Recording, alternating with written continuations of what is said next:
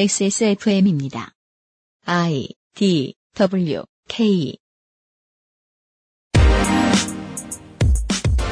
거대한 파도가 우리에게로 밀려오기 시작한 지 벌써 몇 년이 지났는지 알 수도 없습니다.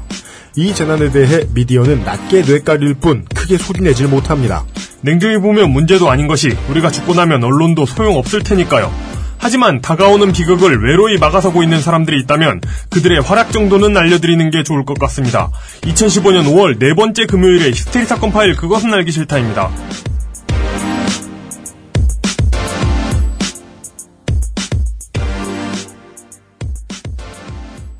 대학교육연구소라는 곳에서 국세청이 내놓은 공익법인 공시를 분석한 결과에 따르면 엄행부의 장학재단인 청계재단 어, 훌륭한 곳이죠. 이 지급한 장학금은 2010년에는 6억 1,900만 원이었던 것이 훌륭했던 것이 네. 2014년에는 반절인 3억 2,200만 원까지 줄었다고 하지요. 어, 거기에 부동산 임대료와 관리비 수입은 4년 동안 2억 7천만 원 정도 늘었답니다. 단기 금융 상품 투자액도 늘었습니다. 어, 장학재단은 원래 돈을 돌리는 곳이 맞아요. 어, 그렇죠. 하지만 그 돈으로 장학 사업을 하는 곳인 것도 맞아서 해당 기관인 서울시 교육청에서는 본래 목적인 장학 사업을 똑바로 안 하고 운영이 잘 안 된다고 판단을 하면 최대 설립 취소 처분까지 내릴 수가 있습니다. 음, 물론 이런 절차를 다 수행하자면 시간이 걸릴 텐데 제가 생각하기에는 현 서울시 교육감의 재판이 더 먼저 끝날 것도 같습니다. 그럴 것 같네요. 음. 타이밍은 언제나 이렇게 어, 누군가에게만 잘 맞는지 행락철 잘 버티고 계십니까? 히스테리 사건 파일 그것은 알기 싫다 금요일 순서입니다. 책임 프로듀서 UMC입니다. 이용 수석 상임 수석을 소개하지요. 안녕하십니까. 그, 이- 얼마 전에 폰 노이만 얘기하면서 천재라고 했잖아요. 예. 근데 그, 생각해보면, 그 비교 닫는다. 최훈 최훈이라는 만화가가 이제 예. 삼국지를 그리면서 예. 그런 얘기를 했거든요. 머리가 좋은 사람은 천재가 아니라는 거죠. 그냥 영재거나 그런 거고 예. 천재는 정말 하늘이 돌봐주는 사람이다. 아, 럭키가 있어야 된다. 진짜 천재는 예. 폰 노이만이 아니고 그분이시다. 아하. 네. 맞아요. 우리 이렇게 비웃어야죠. 어, 그렇게 폰 노이만 선생더러 그렇게 천재라더니 얼마 벌었어? 어, 저희는 이런 생각 갖고 있다. 어디 뭐 싱가포르라도 이렇게 한몫 잡아놨나? 뭐 이렇게 그러니까요. 볼수 있죠. 저희는 그런 생각 갖고 있다. 그때가 소금쟁이의 예. 어휘를 빌리자면 일조도 없는 것들이. 무슨 천재라고. 네. 그렇습니다. 예. 예. 당연히 일조도 없으신 물뚝심송 상인고문도 앉아 계십니다. 일조는커녕. 예, 반갑습니다. 예. 네. 폰 노이만도 천재가 맞고요. 그 그분도 천재가 맞죠. 그러니까 아, 분야가 그렇죠. 다른 천재다. 아 라고 분야가 봐야죠. 분야가 다르다. 어. 분야가 많이 다르다. 네. 실제로 저는 그분에게 그 본인의 능력 이외에 하늘의 도움이 있는지는 잘 모르겠어요. 그분은 충분히 천재이기 때문에 자신의 앞길을 충분히 가리고 있다. 아, 이게 이게 이- 이런 게 헌정 방송이지. 저는 어떤 공포까지 드냐면요. 예. 네. 이제는 이제 고의가 다가오시는 걸로 알고 있어요. 그렇죠. 예. 음. 근데도 이렇게까지 예. 많이 긁어 자셨다는 거는 왠지 아, 앞으로 영생할 대책도 마련을 해놓으신 것 같아요. 그 어딘가 중국 어딘가 땅을 파서 제가 아방궁을 건설해 놓고 사실 나이를 충분히 안 먹어봐서 잘 모르겠습니다만은 예. 이제 내가 살 날이 얼마 안 남았다라는 생각을 할 때가 있는데 네. 그러면 돈을 저렇게까지 열심히 뭔가 확신이 있는 거야. 아. 저렇게까지 열심히 전혀 그 욕망의 크기를 줄이지 않고 있어요. 그러니까 이게 그 젊음이라는 건 네, 네. 나이가 아닙니다. 네. 내가 앞으로 살 날이 얼마나 남았느냐가 아니라 아 상대적인 거야. 삶의 태도를 말하는 거거든요. 아, 그거는 이제 우리 이제 어르신들이 네. 관광버스 타고 추태를 부르실 때 그 관광버스 안에서 나오는 노래 있잖아요.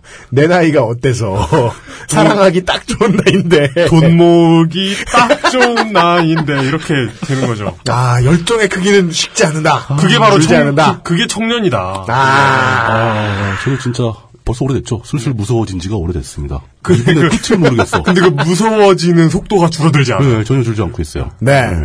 청년 엄행부의 이야기로 예. 예, 오늘 그것은 알기 싫다의 문을 활짝 열었는데요. 에, 사람이 귀찮음을 아는 것도 인생에서 매우 중요하고 예, 쉴 줄 아는 것도 인생에서 매우 중요합니다만은 어떤 일에 있어서는 열정의 크기가 줄어들지 않는 것도 매우 도덕적으로 좋을 수도 있습니다. 예.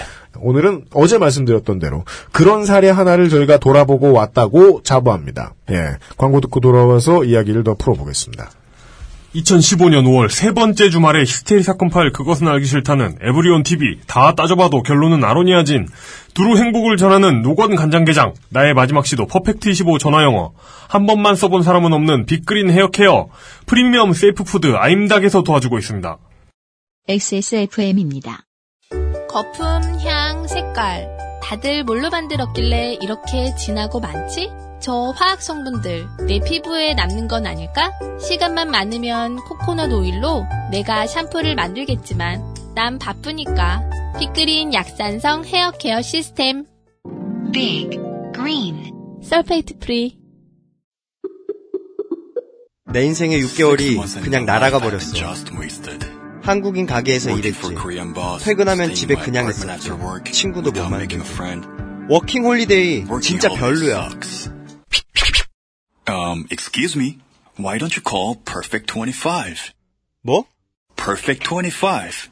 그래서 뭔데 그게? Perfect 25 English phone call service. 이거 말하는 거야? 퍼펙트25.com? Oh, you got it right. 엄마가 나 살 빠진 거 가지고 자기한테 뭐라고 해서 삐졌어? 요새 내가 입맛이 없잖아. 에이, 별 수 있나? 부드럽고 고소한 게살, 짜지 않고 향긋한 간장. 매콤한 청양고추. 노건 간장게장. 엑세스몰에서 만나보세요.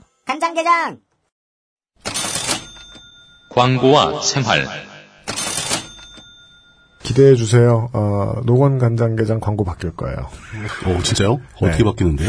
아주 오랫동안 생각했던 게 있어요. 아. 근데 그게 천운이 따라서 원래 못하는 건데 어. 올해는 할 수 있게 된 광고가 아, 뭐지? 기대해 주세요. 아, 궁금하다. 기, 기대감을 증폭시키는 바군요. 아, 진짜 네. 궁금하다. 고!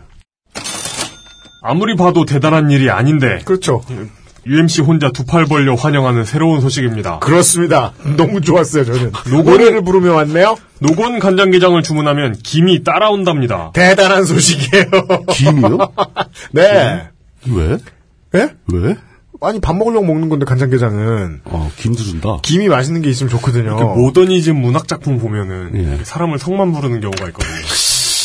하지만 김은 대답하지 않았다. 뭐 이런 아니, 그때는 김을 길게 읽으면 안 되지. 아, 그런가? 그러면 정말 이제 해조류가 대답하지 않은 거잖아. 아니야, 원래 예. 김이라는 그 해조류의 어원이 네. 그 성씨 김씨에서 온 거예요. 아, 진짜요? 그래요. 왜죠? 너무 흔했나요? 김씨성을 가진 사람이 제배한 거예요. 처음. 아, 그래요? 예. 아, 그렇구나. 뭐 이면수, 뭐 그런 비슷한 거죠. 명태 이런 거. 예, 그래서 어. 김이라는 이름이 그래서 붙었다. 이면수는 뭔데요? 어, 그- 그- 임연수라는 사람이죠. 아, 진짜요? 예. 예, 명 아. 명태는 명천 사는 태서방이 잡았다고. 예, 그래서 된 거고. 예. 아, 어, 이면수의 원래 이름이 그래 임연수어예요. 네. 이면수어. 어? 아. 잠깐 이거 그러면은 예. 이거, 이거 서양보다 훨씬 이거 어떤 발견자에 대한 존중이 보이는 것 같아요. 근데 그만 끌려가세요. 어, 기승 물고기 낚시. 어, 그렇구나. 명태를, 그러면 명태를 잡으려면 다시 노건. 어, 네. 그러네. 이거. 어, 그러네. 뭐, 쿡 제도나, 무슨 뭐, 뭐, 비스마르크 제도, 이런 것처럼. 끌려가지 사람 이름 말라고. 네. 뭐 발견자에게, 어, 그런 거구나. 아, 그러네. 아메리고 베스푸치. 근데 이건 그거잖아요. 그, 해조류가 따라온다는 거잖아요. 네, 그렇죠. 그렇죠. 금시성을 가진 사람이 따라오는 거 아니에요? 가공하고 건조된 해조류가 따라온다는 거잖아요. 네. 가공하고 건지된 사람이 따라오는 거죠. 어, 네. 이제. 간장게장 맛을 모르는 PD는 처음 이것을 먹어보고는 간장게장 사장님 앞에서 김이 너무 맛있다는 말만 했는데. 그렇습니다. 그걸 없군 본인이. 네. 어. 다른 건 평가할 수가 없잖아요. 그걸 관련 법의 제약으로 인해 막상 판매용 패키지에는 김을 못 끼워 넣다가 그러니까 이게 김의 전쟁이었다니까. 아. 관련법이 있었대요. 간장게장을 팔 거면 김을 끼워 넣어줄 수 없게 돼 있었대요. 어, 그게 뭐지? 왜 그러지? 몰라요. 이번에 시행령 개정으로 기- 그러니까 법이 바뀌었어요. 김을 김을 넣어줄 수 있게. 김을 서비스해드릴 길이 열렸다고 합니다. 간장게장 사장님이 우리나라 입법권에 영향을 미칠 정도로 그러니까 이게 법이라는 건 우리 생활 곁에 있습니다. 맞아요. 그런 거죠. 국회의원들이 하는 일 때문에 당장 간장게장 비즈니스가 어. 바뀌잖아요. 네, 맞아요. 네. 심지어 온라인 네. 판매를 위해서 따로 개업을 할 필요가 없었대요 이제. 그래서 그냥 식당에서 바로 팔아도 된대요. 아, 어, 어, 예. 온라인으로 뭘 사기도 팔기도 쉽지가 않은 나라입니다. 네. 그 이- 그렇게 물어보시는 분들 왜 XS몰에서는 그렇게 욕했던 엑스백스 필요한 시스템이냐? 어. 아니면 장사를 못해. 이거 그, 그것도 법이죠. 그건 우리가 어떤 신념을 가졌느냐가 아니라 우리가 어느 나라에서 비즈니스를 하고 있느냐의 문제. 아, 그니까요. 이게 너무 네, 억울한데 어쩔 수 마- 없어요. 만약에 여러분이 정말 간편한 결제를 하고 싶으시면 우리가 망명해서 해야지 이런 걸. 그러니까 너무 억울해서 죽겠는데 우리 관계자는 그냥 대한민국 정부를 대신해서 고객 여러분들께 사과를 음. 언제나 드렸죠.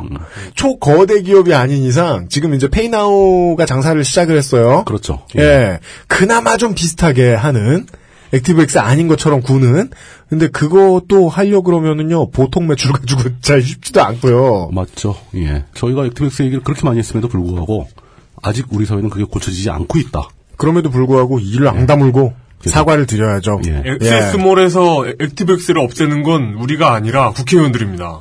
음. 그럼에도 불구하고 국회의원들과 입법부를 대신해서 사과드립니다. 어, 어쩔 수 없죠. 예. 해외 배송 못해서 죄송하고요. 그리고 해외로 간장게장 보내는 건 앞으로도 불가능할 거예요. 그거는 농산물 뭐 식품 이런 건 어. 불가능해요. 저희가 어거지로 쥐어짜서 해외에서 결제를 해서 뭐 국내에 선물을 보내고 싶은 분들한테까지만 어떻게 열어냈어요. 어, 그건 되겠네요. 근데 간장게장 같은 경우는 그러니까 네. 가공식품으로 볼 수 있잖아요. 네. 수출이 비교적 자유로워져야 하지 않나? 아닌가? 아, 보관상의 문제가 있겠죠. 아, 보관상의 네. 문제. 어. 네. 아, 리퀴드는 힘들어요. 예. 액체는 특히 힘들죠. 네. 그 액체가 폭발물인지 어떻게 합니까?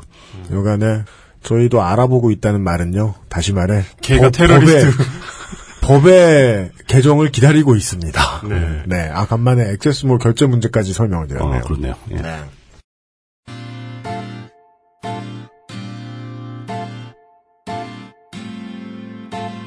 거동 취재 물뚝 리포트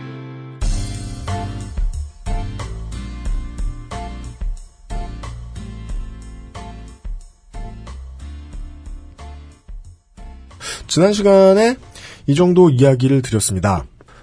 음, 노조가 투쟁할 때 어떻게 바라봐 주셨으면 좋겠다. 이거는 우리가 이미 전교조 이야기를 할 때도 한번 정리를 해드렸던 적이 있었고요. 예, 그 사람들이 만약에 옳은 정말이지 모두가 이득을 볼 만한 가치를 가지고 싸운다면 예를 들어 정규직인데도 불구하고 비정규직 편을 들어준다 열심히 그렇게 안 해가지고 목숨을 잃은 분에 대한 이야기도 저희가 방송을 드린 적이 있잖아요 해드린 적이 있잖아요 예. 모두의 입장을 공통된 입장을 위해서 싸워주는 노조가 있다면 그들을 위해서는 같이 싸워주든지 그렇지 않으면 편이라도 봐주든지 그렇지 않으면 응원이라도 해주든지 그렇지 않으면 방해라도 되지 말아야겠다 그렇죠. 욕은 하지 말자. 이런 주제 정도를 전달해 드렸고 그 주인공인 서울대 병원 노조는 어떤 환경에서 어떻게 싸워왔는가 정도 말씀을 드렸고 간단하게나마 오늘 말씀드릴 긴 내용을 한축적으로 줄여서 이겼다 하는 정도만 이야기를 드렸습니다. 네. 맞습니다. 예. 나머지 이야기들을 거동하고 오신 거마비조의 취재비를 가지고 거동하고 오신 그러니까 거마비는 진짜 옛날에 말 먹이 사라고 주는 돈이었는데. 그렇죠 예. 그 요즘에 말 안 타잖아요. 기름값 말을 타야 되나? 고마비 혹은 뭐 경로권 지하철표 아 공장 가고 예 아, 그건 아직 아직 자격이 안 돼서. 받으시려면 예. 20년에서 30년 기다리셔야. 어, 서울대병원의 특수성을 먼저 따져봐야 됩니다. 지난번에 따졌던 게 아니었군요. 예. 실제로 서울대병원 노조가 하는 주장이 네. 음. 과연 옳은가? 우리에게 도움이 되는 주장인가? 사회의 공익과 연관이 있는가? 음. 이런 걸 따지기 위해서 서울대병원의 상황을 좀 이해할 필요가 있다는 거죠. 네. 통계에 의하면 서울대병원의 노동자들은 평균적으로 매우 높은 임금을 받고 있습니다. 그래서 전 이건 알아요. 예. 우리 청취자분들이 그 얘기만 듣고 에이 이러고 끄실 분들은 아니라는 거. 보통 그런 경우 되게 많죠. 그럴 분들이면 어제 방송 듣고 이미 안 듣고 있겠죠. 아, 네. 예. 그러나 여긴 분명히 그 통계의 착시 현상이 존재하는 것도 사실입니다. 네. 왜냐하면 평균 임금은 높은데 그 격차가 매우 크다. 라는 게 숨어 있다는 거죠. 음, 그렇습니다. 일반적으로 공공기관들이 원래 임금 수준이 좀 높은 편입니다. 그렇습니다. 예, 뭐 공공기업 이사들 뭐 이런 사람 돈 많이 받잖아요. 네. 근데 그쪽 그 일반적인 공공기관들은 그 임금의 격차 또한 그렇게 크지 않습니다. 전체적으로 다 높다는 얘기예요. 네. 특별히 높은 사람도 없고 특별히 낮은 사람도 없이 골고루 높다. 이런 거로 볼 수 있는데 서울대 즉 좋은 노동 환경인데. 어, 그쪽은 좋은 노동 환경이죠. 실제로 네. 그 사람들은 만약에 그 사람들이 자신의 노동 환경을 개선해달라 이러면 좀 약간 얄미운 생각이 들 수도 있어요. 아, 물론 그래도 되는 것이 예, 그렇죠. 실제로는 저 사람들은 돈을 많이 받는데 띠껍게 왜 저렇게 싸우고 다녀가 아니라 사실 우리도 돈을 많이 받을 수 있는데라는 예. 그렇죠. 생각을 하시는 게 맞죠. 예, 예. 그런데 서울대병원 같은 경우는 가장 기본적으로 의사들이 많은 곳입니다. 이 성과금 말고도 기본임금 자체가 수억 원에 달하는 의사들이 드글드글하다는 거죠. 이렇게 되면은 평균치를 굉장히 끌어올리는 효과가 발생됩니다. 네. 일반 공공기관의 이사들하고 비교가 안 되는 고임금의 의사가 많습니다. 그 반대쪽에 의사들의 반대쪽에는 비정규직을 제외하고서도 비정규직의 임금 따위는 따지지도 못하고 식당, 뭐 수납, 환자 이송 같은 일을 담당하는 병원의 정규직 직원들 이런 분들의 초임이 연봉 2천만 원 이하라고 합니다. 오지게 났네요. 예. 뭐 이거저거 떼고 나면 월 100만 원 조금 넘는 거죠. 뭐 100, 한 2, 30만 원 되겠죠. 그렇죠. 예. 이런 상황에서 실제로 평균 임금이 높다고 해서 서울대병원 노조에 속해 있는 그 노조원들의 임금 수준이 그렇게 높은 편은 아니다라는 말씀을 먼저 드려야 된다는 거죠. 상식으로 가- 낮은 편인. 낮은 편이죠. 예. 근데 이런 상황에서도 기본적으로 정부와 정부의 방침과 병원 측이 요구하는 사항은 성과급제 이전에 복지의 축소를 요구하고 있는 것이 현실입니다. 정부와 병원에서는. 예. 네, 복지의 축소라는 건 기본적으로 그냥 비용 절감이죠. 비용 절감 차원에서 추진되는 일입니다. 이건 이해하기 되게 쉬운 일이죠. 현재 우리 사회에서는 비용 절감은 무조건 미덕입니다. 다들 좋아합니다. 네. 경영의 합리화, 효율성 제고, 뭐 생산성 향상 모두 다 같은 말입니다. 비용을 줄여야 된다. 경비는 줄이고 생산은 늘려라. 인건비는 줄이고 매출을 늘려라. 일종의 기업들의 지상 과제죠. 자본주의 시장 경제 하에서는 이 비용 절감만큼 높은 가치가 없어요. 네. 무조건 해야 되는 일이랍니다. 네. 그런데 이미 지난 그 2013년에 현재도 병원장으로 계시는 오병익 병원장이 부임하자마자 네. 취임 제1성이 병원에 돈이 너무 없다. 병원이 너무 가난하다. 라고 하면서 2013년 8월 달에 비상경영체제를 선포하게 됩니다. 그쪽 동네 안 웃기는 농담에 의하면 아, 예. 오병이어의 기적. 오병이어를 가지고 예. 빈 접시를 만들어냈다. 아, 너무 없다. 이러면서 비상경영을 선포하자마자 모든 부서들을 다 쥐어짜기 시작했고 병원에 네. 여러 가지 부서가 있죠. 그해 12월까지 딱 4개월 동안 비상경영 체제를 가동시킨 결과 음. 엄청난 성과를 거두립니다. 네. 비용 절감액이 88억, 음. 수익 증대가 74억, 음. 즉 합계 162억의 돈을 번 겁니다. 네. 4개월 만에. 넉 달 만에. 예. 무슨 능력일까요, 이게? 도대체 이런 게 어떻게 이런 성과가 가능할지 병원 땅을 팔았을까요? 모르겠어요. 진짜 서울대병원이 그동안 지나치게 방만한 경영을 해서 낼 수 있는 수익도 안 내고 쓰지 않아도 될 비용을 막 펑펑 써왔던 것이냐. 음. 이렇게 생각하기도 쉽죠. 근데 이 단계에서 우리는 병원이라는 기관의 특수성을 좀 생각해 봐야 된다는 겁니다. 음. 병원이 파는 상품은 그냥 일반적인 상품이 아니죠. 네. 아픈 사람, 환자를 치료하는 기관입니다. 아픈 사람을 치료하는 기관에서 아픈 사람을 치료해서 진료비를 받는 게 매출액인 기관이 수익이 증가했다는 얘기가 뭘 의미하느냐. 닌자를 고용해서 사람들을 때리고 다녔을까요? 병을 심어줬을까요? 아픈 사람들이 늘어났을까요? 라는 질문이죠. 네. 아픈 사람들이 서울대 병원이 수익을 170억씩 올릴 정도로 늘어나려면은 그건 사회적으로 무슨 전염병이 돈다거나 그 심시티에서 일부러 재앙을 새로 만들어내야죠. 예, 사회적 재앙이죠 이거. 네. 병원이 장사가 안 될수록 우리 사회의 보건 상태는 좋아지는 겁니다. 어, 아, 물론 만약에 음. 정말 국민들이 접근할 수 없을 정도로 병원이 비싸다. 그러니까 아, 그럼 그런- 예. 국민들이 병원비를 감당할 수 없을 정도로 소득 수준이 낮다거나 병원비가 지나치게 비싸다거나 해서 병원이 한산하다면 뭐 그럴 수도 문제죠. 있죠. 예. 예. 근데 일반적인 상황에서 네. 병원이 장사가 잘 된다는 것은 아픈 사람이 많다는 뜻이잖아요. 그죠. 음, 아픈 사람은 많은데 병원이 적단 뜻이죠. 그렇죠. 하지만 다행히도 그 4개월의 기간 동안 우리 사회에 무슨 재난 같은 게 발생해서 환자가 급증했다는 기록은 전혀 없습니다. 네. 그렇다면 두 번째, 전체 환자 수는 일정한 수준을 유지하고 있는데 수익은 왜 늘어? 수익이 늘었다는 것은 다른 병원에 갈 환자들을 뺏어왔다는 뜻인가? 판촉을 했나? 판촉 활동을 했나? 그런 것도 생각할 수 있죠. 응급차인데 막 설득해. 그러니까 서- 서울대병원 빼고 빅파이브가 다 내려가고 있고 네. 서울대병원 혼자 올라갔다면 또 말이 성립되죠. 그랬을까요? 예, 그랬을까요? 그렇지만 통계에 의하면은 놀랍게도 그 기간 동안 환자 수도 그닥 늘지 않았다고 합니다. 네. 오히려 입원 환자 수는 약간 줄었다고 합니다. 이건 더 이상하죠. 환자 수도 안 늘었다는 거예요. 돈 왜 벌었어? 그럼 왜 수익이 올라갑니까? 야바위를 했나? 근데 안 돼요.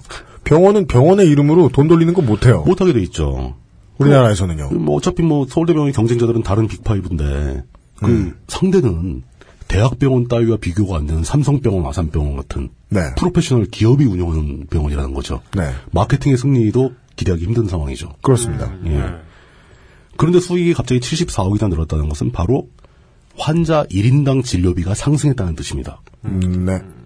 환자 수가 일정한데 수익이 늘려면 1인당 매출액이 늘는다는 얘기죠. 그렇습니다. 이건 단순한 산수입니다. 이거 사실 매우 심각한 얘기죠. 서울대 병원이 비상경영체제에 돌입하니까 갑자기 환자들이 더 아파지고 병이 더 위중해져가지고 진료비가 상승했느냐. 어, 비상경영이다. 암이 생겼어. 더 아파야지. 아니면 검사를 더 많이 했느냐. 이런 것들인데 여기서 바로 나오는 개념이 과잉진료 개념이죠. 과잉 진료와 예. 과잉 검진. 아까 제가 그 과잉 검진도 농담처럼 과잉진료에 포함되는 거죠. 농담처럼 말했던 판촉이라는 단어가 예, 예. 어느 정도 의미가 통하는 겁니다. 중요합니다. 예. 사실 이 과잉진료 문제는 서울대 병원만의 문제는 아닙니다. 그러니까 그렇죠. 빅5 모든 병원에 다 관련이 있고 또 도심에 네. 있는 고급 병원들, 작은 병원들까지 다 문제가 됩니다. 병원에 조금 유명하고 도심에서 장사 잘한다는 사람들 많이 간다는 병원에 가보신 분은 뭐 하나씩 더 해줘요. 뭔가 더합니다. 그리고 이상하게 똑같은 병을 치료받았는데 진료비 전체 액수가 상승을 합니다. 더 빨리 나았느냐는 중요하지 않은 것 좀 같아요. 다른 문제죠. 뭘 더 해줘요. 어, 물론 거기 의사들이 더 철두철미해서 요만큼의 실수도 용납하지 않기 위해서 검사를 더 했을 수도 있겠죠. 근데 이런 문제는 사실 판정하기가 되게 힘듭니다. 일단 검사를 더 많이 하는 경우에 그 양심적인 의사들은 이 부분에 대해서 굉장히 좀 뭐랄까 항변하는 경향도 있죠. 분명히 존재합니다. 어떤 증상에 대해서 어떤 검사를 한다는 거 딱 부러지게 정해진 게 아닙니다. 네, 의사의 판단이에요. 그렇죠. 예. 검사를 많이 할수록 오진의 확률은 줄어들기 마련입니다. 네, 음. 그렇다고 해서 뭐 별로 위중하지도 않은 병인데 뭐 전신 MRI 촬영 막 하고 막 뭐 요즘에 뭐 그 저 있죠 뭐 PT, PET, E 패치라고 부르는 양전자 뭐 이런 거 뭐 그런 거 막 하고 그러면은 그 한 번에 몇십만 원씩 하는 건데 네. 별로 위중하지도 않은 병에 그렇게 검사를 남발하는 것은 옳진 않죠. 그리고 그, 뭐, 스포츠 경기장 많이 가시는 분들은 예, 느끼겠지만, 거의 대부분 경기장에서 이렇게 예. 병원 간판 서 있고, 그렇죠. 사은품으로 그거 뿌립니다. 그, 검진권을 예, 뿌립니다. 아, 그래요? 다 예. 뿌리고 음. 영업 활동을 하는 거죠. 음. 네네네. 그리고 예전에도 다룬 바가 있지만 예. 이렇게 뭘 발견해야 되는지도 모르는 상태에서 이렇게 난사하듯이 아무렇게나 검사하는 건 효과도 굉장히 떨어지죠. 그리고 사실 뭐 근본적으로 보면은 네. 방사선과 관련돼 있는 거라서 검사를 너무 많이 하는 것도 좋진 않죠. 근데 병원의 입장에서 보게 되면 환자 몇 명당 이런 비싼 검사를 한두 번씩만 더 하더라도 병원의 수익은 급속히 증가하기 마련이죠. 결과적으로 그렇다는 얘기입니다. 하지만 이게 어디까지가 과잉 진료이고 어디까지가 의사가 진짜 의료인으로서 자존심을 걸고 하는 의료 행위인지 이것은 구분할 방법이 없습니다. 환자 입장에서는요. 예. 정보 비대칭성의 문제 때문에. 예, 그렇죠. 그런 검사가 증가하는 것 말고도 흔히 말하는 비급여 치료가 증가하기도 합니다. 네, 핵심이죠. 예. 그 뭐 요즘 에 유명한 거 많죠. 뭐 마늘 주사, 뭐 신데렐라 주사 이런 거 들어보셨어요? 많아요 그런 게? 예. 마늘 주사? 예, 마늘 주사는 보통 뭐 귀족 주사 또는 뭐 보혈 주사 이렇게 부르는 사실은 비타민 B1이에요. 마늘 주사. 그 왜 마늘 주사냐면 B1을 주사하면은 네. 코에 마늘 향기가 스친다는 거죠. 아 마늘로 된 게 아니라. 마늘 마늘이 들어가 있는 게 아니고 이게 뭐 피로 회복, 체력 증진, 스태미너 증강 등의 효과가 있다고 하는데 저는 마늘을 가, 이렇게 저 갈아 즙을 내서 이렇게 주사기로 가지고 있으면 국 끓이긴 좋겠구나 하는 생각을 하고 있었는데. 그게 이렇게 찍찍찍 예, 마늘액을 혈관에 넣으면 드라큘라 입장에서는 큰일 나죠. 그러니까요. 예. 그건 사형 집행. 그러니까 이, 런 이런 네이밍 전 재밌더라고요. 뭐요? 그러니까 그 우유 주사라고 하잖아요. 예. 프로포폴을. 프로포폴 예, 우유주사라고 우유처럼 생겼으니까. 그 하얗게 생겼어요. 예. 그리고 이 마늘 주사도 그렇고 이런 식으로 붙은 이름이 있거 이- 이름이 붙은 것들이 있거든요. 그렇죠. 근데 예. 이런 용어가 생길 정도로 많이들 맞고 있다는 얘기고 그렇죠. 음. 또 달리 말하면 이걸 맞고 있는 사람들이 이게 뭔지 정확히 모르고 맞고 있다는 얘기도 되거든요. 그렇죠. 전 이런 거 싫어요. 근데 음. 이게 그건 마치 황산 캔디 같은 네이밍처럼 음. 의도가 고약하기 그지없다. 예, 예. 그럴 수 있죠. 테러를 감추려고 그렇게 이름 지은 거니까. 근데 실제로 이런 주사가 효과가 있긴 있다고 합니다. 그러나 그게 질병 치료에 직접적인 영향을 주느냐, 의학적인 치료에 포함되느냐, 아, 이건 아직 인정이 안 된 수준이라는 거죠. 그냥 내버려두면 감기 환자에게 닥터피쉬를 들이부을 것이다. 뭐 그런 거죠. 이게 만약에 질병 치료에 진짜 직접적으로 효과가 있는 약품이라면은 네. 이미 학계에서 인정이 되었을 것이고 건강보험공단에서 급여 체계를 만들었겠죠. 그렇죠. 예. 그게 안 되어 있다. 비급여라는 것은 이것이 직접적인 영향이 사실상 아직 학계에서 인정이 안 되고 있다. 아, 예. 100%라고 못 말해요. 100%라고 못 말해요. 아까 그건 이제 중요한 치료 중에도 비급여가 있긴 합니다. 지금은 이제 치과를 상상하지 말아 주시고 예, 그렇죠. 네. 종합병원의 모습을 그려 주시면 좋겠어요. 맞습니다. 예. 뭐 비슷한 거로 신데렐라 조사라는 것도 있다고 하더라고요. 그건 뭐예요? 그건 열두시면 없어져요? 이것은 무슨 뭐 미용에 관련된 뭐 그런 누덕누덕하게 옷을 입게 되나? 미백 그걸 효과가 맞으면? 있는 거 아닐까요? 백설공주 뭐 이런 거. 그런 거. 아, 아니, 잘 모르겠습니다, 저도. 예. 신데렐라는 백설공주랑 달라요. 다르군요. 제 두성이군요. 정 다르, 영 다르다고요. 네. 얼굴이 검어지는. 디즈니로 가면 생긴 건 똑같죠. 예. 그렇지만 달라요. 근데 사실 막상 병원에서 내가 환자의 입장이 되어 병원에 가서 의사한테 진료를 받는 입장에서 예. 의사 선생님이 이런 주사를 권한다면은 환자 입장에서는 거부하기 힘들죠. 그죠. 이거 아까 말씀하신 정보의 비대칭 효과. 네. 이게 일반 쇼핑이나 무슨 뭐 옷까지 뭐 전자제품 이런 거라면 소비자들도 내용을 어지간히 다 압니다. 자신의 의지로 물건을 고를 수 있어요. 상품 선택할 수 있고.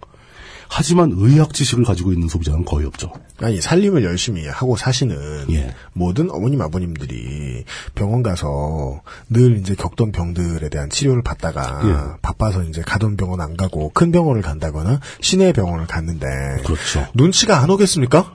근데 그 상황에서 아무리 눈치가 와도 의사 양반 왜 비급여를 주는 거예요? 이- 이렇게 따지지 못하기가 쉽습니다. 따지는 게 의미가 없을 수도 있고. 어, 사실 근데 저는 이게 병원 같은 데 약을 지어주거나 뭐 무슨 주사를 맞으라고 하잖아요. 그렇죠. 근데 이럴 때 의사 선생님한테 물어보면 안 그런 경우를 잘 못 봤는데 음. 그러니까 그냥 제가 이해할 수 있는 선에서 그리고 시간도 짧을 수 있는데 음. 어쨌든 짧은 시간에 제가 이해할 수 있는 선에서 잘 설명들을 해주세요. 맞아요, 그럼요. 맞아요. 그리고 그렇지 않다 하더라도 무슨 약이라고 하면 인터넷에 검색하면 이게 무슨 약이고 왜 필요하고 이런 얘기가 나와요. 요새 나오긴 포털에 나오죠. 약 정보 잘 나옵니다. 근데 내가 내 몸에 직접 들어오는 약인데 그렇죠. 이걸 이 무슨 약이 들어오는지도 모르고 신데렐라 주사 이런 그 이상한 얘기만 듣고 맞는 아, 사람들이 좀- 이용은 계속 그 네이밍이 계속 불만이구나. 그러니까 뭔지 모르고 그렇게 맞는 게 전 너무 무서운 것 같아요. 어, 주변 사람들이 어... 떻게 그럴 생각을 하지? 그거 맞으면 좋대라고 몇 명이 얘기해 주면 네. 일반화되죠. 의사한테 막 요구하기도 합니다. 네, 일반화되죠. 예. 실제로 어, 무섭다, 진짜. 환자 입장에서는 의사가 권하는 걸 거부하기 되게 힘들다. 하는 건 확실한 사실이죠. 네이처다. 그게 급여 대상인 건 비급여 대상인 건 상관이 없습니다. 맞습니다. 네. 오히려 비급여 대상이라고 하면은 내가 의사가 권하는 치료를 못하는 게 더 자격지심이 생기기도 해요. 의사가 당신 치료 기간을 단축시킬 수 있는 약제인데 당신이 돈이 없어 이걸 안 하겠다는 거냐? 라고 물어볼까봐 지레 겁을 먹게 된다는 거죠. 굉장히 불쾌한 경험이죠, 이런 것들은.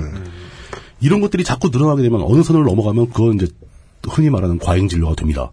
그렇지만 그것을 구분할 확실한 기준은 여전히 또 없다는 거죠. 의사 선생님들은 내리실 수 있겠죠. 의사 선생님은 뭐, 야 그건 좀 심한데 다른 의사가 봤을 때 하겠지만 그렇게 의학 지식이 풍부한 환자 앞에서는 그런 진료를 권하지 않죠. 네.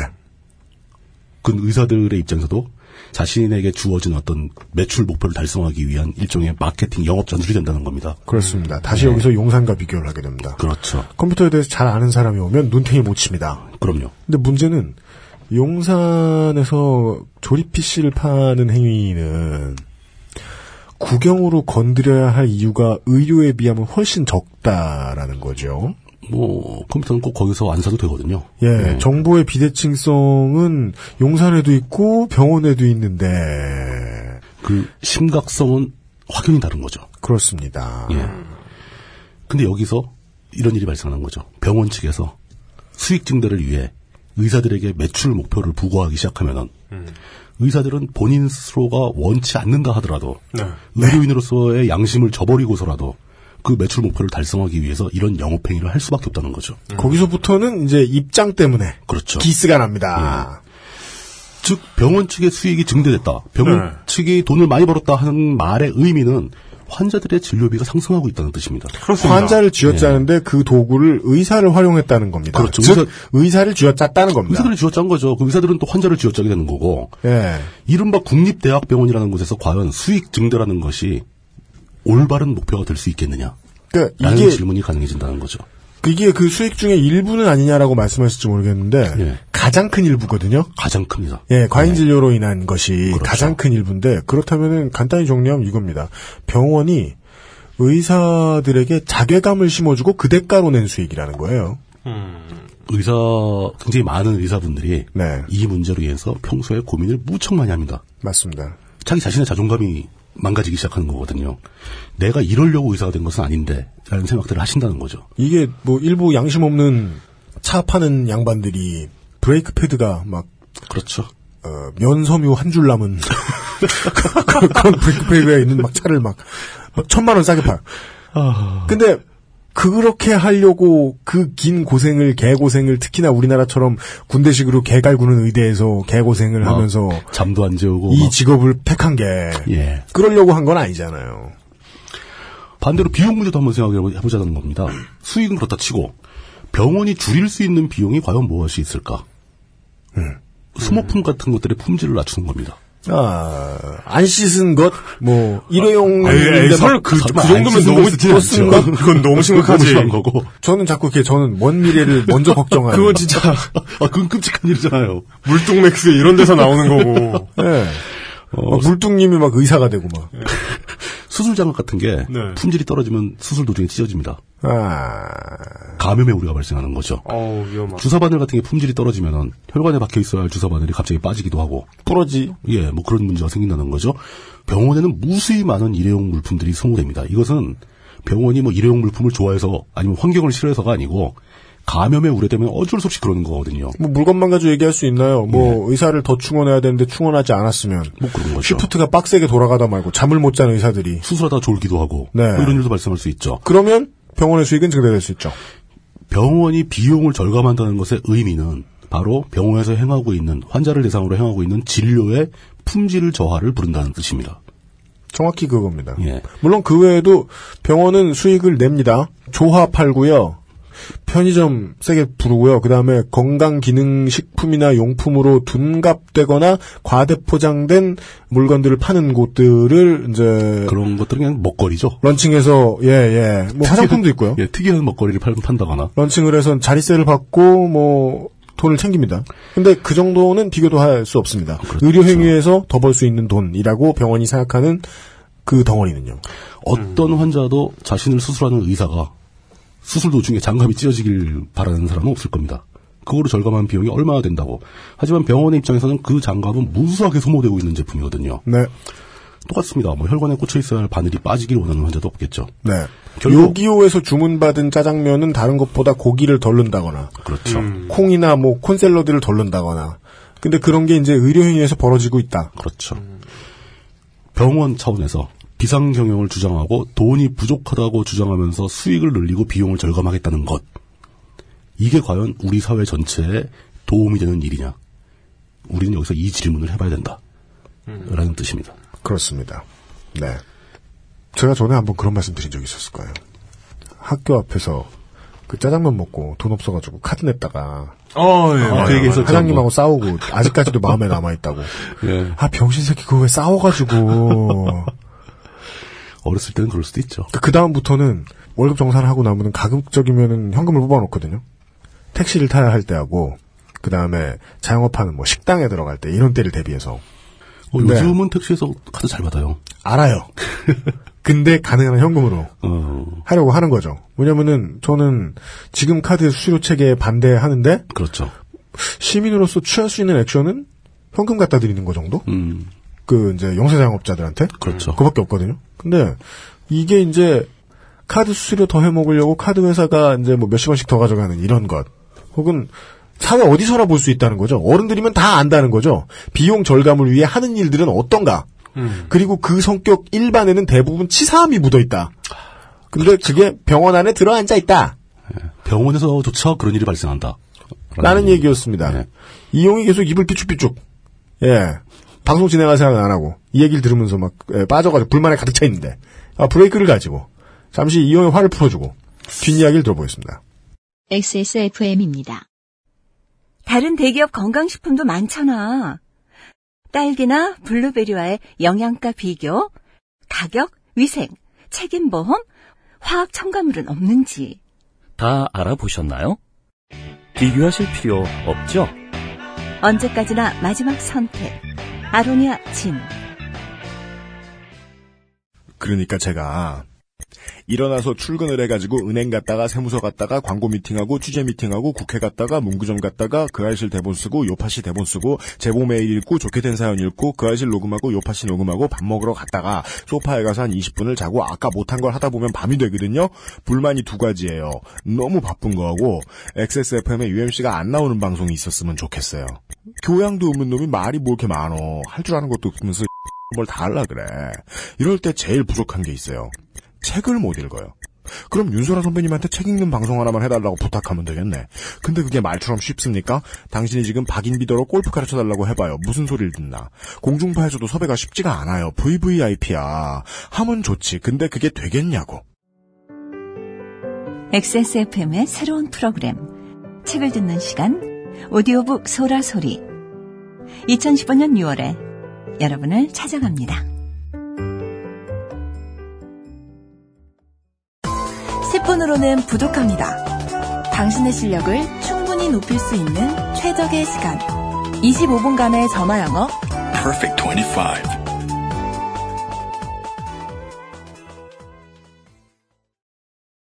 지금 떠오르는 궁금증은 이겁니다. 일반적으로 뭐 아시는 분은 알고 있고 알면서도 이제 바쁘다 보니까 일상생활을 하다 보면 잊혀지는 부분.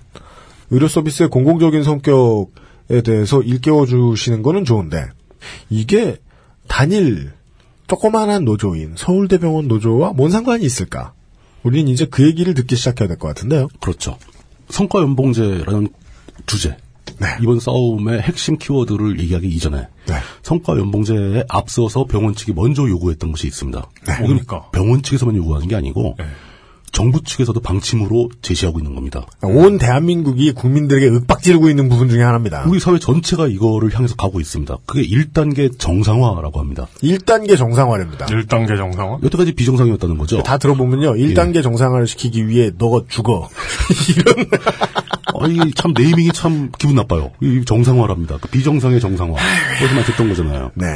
우리 사회 전반의 흐름도 여기 맥이 통합니다. 사람들을 쥐어짜서 비용을 절감하자는 얘기입니다. 그렇습니다. 휴가를 줄이고 뭐 법정 휴가, 뭐 연차, 뭐 이런 거를 다 줄이고. 아, 그게 정부 정책이라고요? 예. 특히 공공기업을 대상으로. 그리고 자녀의 학자금 지원 같은 것을 줄이라는 얘기입니다. 네. 참고로 서울대병원은 무슨 다른 대기업 노조 같이 뭐 자녀 대학 학자금 100% 지원 이런 거 없고요. 네. 50% 지원을 한다고 합니다. 그렇습니다. 예, 그 50%를 없애자는 얘기예요. 네, 사실 뭐 이제 부모님 세대들은 이제 아시는 부분이잖아요. 대기업 들어갔을 때 제일 좋은 점 학비 나온다. 학비죠. 예, 학비가 제일 크거든요. 그거 펀드 만질, 만들 필요 없다. 예. 네. 그리고 그런 목록에 항상 이런 게 껴있죠. 당연하게도. 노조 활동 시간, 노조원들의 노조 활동 시간 있죠. 네. 그 시간을 줄여라. 여기까지만 들어도요. 말이 1단계지. 거의 풀패키지를 지르고 있구나. 이쪽에서. 막 지름을 당하고 있죠. 그럼 네. 저 1단계 정상화가 되면은 2단계는 핵전쟁 발발인가요? 뭐, 뭐야? 그, 예. 공격. 1단계 노동 시간을 단축시키고 예, 노조의 활동 시간을 줄인 후 2단계 핵 개발. 뭐 이럴 것 같아요. 네. 1단계에서 요구하는 게 너무 많아. 예. 이렇게 하면 당장 비용이 절감이 되긴 하죠. 예. 그 노조 조합원들 또는 직원들의 노동 환경이 악화되는 겁니다. 그렇게 되면 비용이 절감됩니다. 근데 병원 직원들이 사실 직접적으로 환자들과 대면하고 그들을 보호하는 사람들이잖아요. 그죠. 예. 근데 그 사람들이 노동 환경이 악화되면서 그 간호사가 자기 자식 대학 등록금 때문에 실의에 빠져 있고 고민하는 상태에서 환자들을 어떻게 대할 것인가 뭐 이런 생각을 해볼 수가 있겠죠. 네. 거기에 더 적극적인 조치가 올라갑니다. 비용 절감과 수익 증대를 더욱 강하게 압박하는 방법이죠. 말로만 하면 절대 안 들을 것 같은 사람들한테 어쩔 수 없이 해라. 각 개인의 수입과 고용 안정성을 담보로 걸어라. 라고 이거하는 정책입니다. 네. 그게 바로 2단계 정상화죠. 핵공격은 아니에요. 어. 예, 합리적으로 쓴다고 하더라도 예. 성과 연봉제의 중요한 이면이 있습니다. 반드시 존재할 수밖에 없는 예. 성과급을 더 주기 위해서 기본급을 줄이거나 올리는 폭을 줄이거나 아, 그렇죠. 음. 음. 혹은 묶거나 예. 하게 됩니다. 그죠. 2단계 정상화의 첫 항목이 바로 성과급제를 평직원까지 확대하겠다. 네. 이 얘기는 기존의 의사들한테는 성과급제가 있었다는 얘기예요. 음, 네. 근데 뭐 간호사나 그래서 네. 서울대병원이 갑자기 수익을 증대하게 된 이유가 어렴풋이 드러나죠. 그렇죠. 의사들을 압박해 왔다는 거죠. 성과급제로. 네. 네. 근데 그것이 이제 성과를 보이자 뭐 음. 172억을 4개월 만에 벌었다고 하지 않습니까? 어 이거 되는구나. 전 직원 대상으로 확대하자. 라고 주장을 하게 되는 거죠. 마른 걸레가 음. 아니었구만! 이러면서 채찍을 든 거예요. 짜니까 나오네. 뭐 이런 거죠. 임금 피크제 도입. 이건 임금의 상한선 뭐 이런 걸. 정부가 밀고 있죠. 예, 그렇죠. 그리고 거기다 또 껴있는 게 이진아웃제. 삼진아웃도 아니고 이진아웃. 노래 네. 어긋나잖아. 이러면 무슨 수로 경기를 해. 네, 투아웃으로 끝나면은 그 경기가 이상해지죠. 예. 그 네. 매번 퍼펙트 게임이에요, 이러면은. 예, 이미 의사들에게는 성과급제가 퍼져 있는 상황이고, 그를 통해서 비상경영의 성과를 이뤄냈으니 모든 직원에게 확대하고자 하는 거고요. 임금 피크제 한번 그다 쳐도, 이진아웃제는 성과급제를 하려면 일단 직원들을 평가를 해야 되거든요. 그죠. 각 직원의 성과를 측정하고, 거기서 두 번 연속 저평가되는 경우에 해고하겠다는 얘기입니다. 상상력을 동원해 봅시다. 해고하겠다는 것은 일반적으로 모든 기업은 해고 요건이라는 게 있습니다. 네. 취업 규칙, 즉 근로계약서상에 명시가 되어 있어야 해요. 이러이러한 짓을 하면은 해고시키겠다. 거기에 그 해고 요건을 더 완화시키겠다는 거죠. 일 못하면 자르겠다까지 들어가는 겁니다. 완화가 맞네요. 예. 일반 해고 요건의 완화 정책이죠. 네. 어, 이제 슬슬 단순히 직원들을 그냥 성과를 내라고 쥐어짜고 압박하는 수준이 아니라 고용 안정성을 침해하는 단계까지 요구가 나오는 겁니다. 네. 물론 이진아웃제나 퇴출, 그러니까 퇴출제죠, 퇴출제. 성과를 측정해봐서 저평가가 연속적으로 나오는 직원들은 퇴출시키겠다라는 내용을 문서로 명시하고 주장하지는 않았다고 사측은 주장하고 있습니다. 우린 그런 얘기 한 적 없다. 네. 하지만 노조에서는 이런 성과제가 성과급제가 당연히 저성과자를 판별해내는 기준이 되고 그 기준을 퇴출로 연동하는 것은 시간 문제이며 다른 기업에서 흔히 발생했던 일이라고 주장을 하고 있습니다. 서울대학교 병원 노조 박경득 분회장의 말입니다. 그 부서에서도 전년 대비, 전월 대비 수익이 다 분석이 돼 있거든요. 수술실에 가보면 거기에 몇 월 얼마, 몇 월 얼마 수술 건수랑 수익이 다 나와 있어요. 교수들 모이면 수익 1등부터 꼴등까지 과가 나와 있고 전월 대비 수익을 올리라는 거고 그렇게 하면 이제 그 부서의 성적이 좋아지는 거죠. 간호사들 같은 경우에 병상 가동률 얼마나 빨리 퇴원시키고 가동하느냐 이런 것도 있고 삼성병원 같은 경우 MBO라고 해서 자기 목표를 설정하고 그거 얼마 달성했느냐 이런 평가를 하는데 목표는 뭐 토익 성적 몇 점. 병원 측은 안타깝지만 억지가 아닌 것이 예. 왜 부모님들이 일제고사 안 보게 하는 쪽으로 하고 싶어 하겠습니까? 네. 당연하죠. 예. 줄을 세우면 줄 세운 걸 바탕으로 할 수 있는 일이 너무 많거든요. 그리고 이게 지랄 맞아져요. 아이 줄 줄로 서 있는데 이거 뭐 뭔가 뭔가 우리가 지금 아 그렇죠. 그 꼬리 뒷부분은 좀 어떻게 좀 해보고 싶고 막 이런 게 네. 나오죠, 당연히. 네. 거기다 또 하나 현실적인 문제가 또 있습니다. 과연 그런 성과를 어떻게 환산할 것인가? 그러게. 예. 그래서 거기서부터 그러니까, 그러니까 나치가 유태인들에게 너희는 노란 별을 달고 다녀라. 예. 별만 달고 다니는데 네. 예. 별만 달고 다닐 뿐이다. 아무것도 안 하려고 차별은 전혀 없다. 그러니까 언제나 열 발 더 나가는 이용의 과격한 네. 비유가 있었고요. 그, 그, 그 비유 좀 위험한데 진짜. 이 성과급에 따른 해고 요건에 대한 문제를 아직도 이제 이해가 잘 안 오시면은 예. 아니 스포츠 구단이다 해도 돼요. 어 스포츠보다는 성적이 명확하게 나오지 않습니까? 사실 아- 안타까워요. 예. 우리나라는 인프라가 크지 않다 보니까 밀려나고 밀려난 선수들이 다른 곳에서 일하기가 쉽지가 않아요. 그래도 우리나라에도 막 그 유럽에 가서 최양남 투수 요새 오스트리아에서 뛰신대요. 어, 예. 그래요? 어, 거기도 야구리그가 있어요? 예, 유럽에도 조그맣게 있어요. 근데 프로라고 안 하는데 안 하는 경우도 많은데 근데 그럼에도 불구하고 충분한 잘했을 때 충분히 높은 연봉을 지급을 하고 안 그랬을 때 어느 정도 적정선 보장된 거 그건 이제 선수 노조가 취득해야 될 권리죠. 근데 그런 거를 해야 하는 업계가 있어요. 그러면은 노동자들에게 큰 돈을 주고 고용 유연성을 제공하는 그런 업계하고 동일한 기준으로 그런 병원에서는 어떻게 성과급을 낼까 상상을 해봐요. 의사분들은 이미 앞에 설명을 해드렸습니다. 비급여 치료를 강권할 수밖에 없게 떠밀린다고요. 그러면 불필요한 검진을 더 할 수도 있고. 네. 예. 그것까지만 해도 우리 당해본 사람도 많아서 알 수 있어요. 심지어 음. 심정적으로 의사를 지지해 줄 수도 있어요. 그렇죠. 근데 다른 예. 사람들한테 넘어가 봅시다. 이게 뭐 환자 이송팀이라고 생각해 봅시다. 저도 그래서 막막해지더라고요. 돈 안 되는 되게 그냥 죽을 고비를 막 이렇게 넘기셔야 되는 이런 분들 많이 실어다 줬어. 그러면은 성과가 떨어져서 잘리나? 간호사분들을 생각해보고, 뭐, 응급실에 계신 분들을 생각해봤어요. 비급여만 치료, 근데 누가 들어올지 모르잖아! 근데 비급여만 치료하셔야 되는 분들, 당장 살려야 되잖아요. 그렇죠. 그러면 필요한 비급여 치료를 할 거 아닙니까? 그럼 잘려야 되나? 난감한 일이죠. 뭐, 밥하시는 분들을 생각해봤어요. 음. 거기서 뭐 물건 떼어오시는 분들 생각해봤습니다. 만약에 이제 안에 생협이 조성되어 있지 않고 직접 운영 안 하고 그렇죠. 외부에서 받아온다. 그랬을 때는 외부에서 입찰 경쟁 들어올 거 아니에요. 그렇죠. 제일 싸고 건강에 안 좋을 정도로 만들어 놓은 밥을 사오지 않는 직원 잘려야 되나? 그럼 그런 사람들이 잘릴 것 같은 거예요. 환자를 가장 위하는 직원 순으로 잘리겠구나. 그렇죠. 환자에게 케어를 신경을 더 쓰는 사람일수록 더 불리한 제도인 거죠. 그러니까 예를 들어 뭐 아까 말씀하셨듯이 운동선수들을 평가한다거나 예, 예. 이거 뭐 나오잖아요. 어시스트 몇 개 했는지 몇 골을 넣었는지 나오잖아요. 그리고 뭐 전시의 군대라거나 그렇죠. 그러면 모를까. 아 그리고 또 예를 기업, 기업도 사실 예. 세일즈맨 같은 사람들은 성과급이 맞을 수도 아, 있어요. 그렇죠. 판매 매출 실적이 나오니까. 근데 당장 우리에게 가까운 예로 평화시의 군대를 보죠. 예. 어떻게 해서 성과를 평가합니까? 훈련 뭐 작전 훈련 같은 거 잘하는 뭐 이런 거. 사단장님에게 거슬리지 않은 예초왕. 네. 아니면 옷을 잘 빨아 입고 다니는 사람. 그렇죠. 이런, 이런 거죠. 그거 저- 그러니까 청소 상태를 보는 거죠. 예. 그게 문제가 됩니다, 실제로. 그 성과를 평가하는 기준. 이것을 어떻게 할 것인가? 뭐 간호사들의 근무 성과 어떻게 평가하냐? 아, 환자 이송은 이제 환자 이송은 두 가지가 있는데 아까 말씀하신 건 외부에서 싣고 오는 앰뷸런스 문제고 음. 여기 병원 직원들 문제는 병실에서 수술실까지 침대에 태워드리는 네. 그때 밀고 가는 기사들이 많이 있습니다. 그거는 예. 얼른 생각해봐도 평가하는데 드는 돈이 더 많아서 문제겠네요. 뭐 환자를 몇 명 싣고 갔는지 그건 자기가 싣고 가고 싶어도 옮기는 환자가 없으면 못 하잖아요. 그럼 무슨 얼마나 가볍게 예술 뭘- 점수 매겨 예술 뭘 점수 레이시- 레이싱을 할 거야? 그러니까 몇 초 걸렸나 기록 달성한 사람은 뭐 더 성과를 평가해주고 또 혈액 검사실 뭐 그러니까 임상병리죠. 네. 거기서 이제 체열하는 직원의 성과는 어떻게 평가할 것인가? 하루에 몇 명 체열을 했는가 이걸로 카운트할 것인가?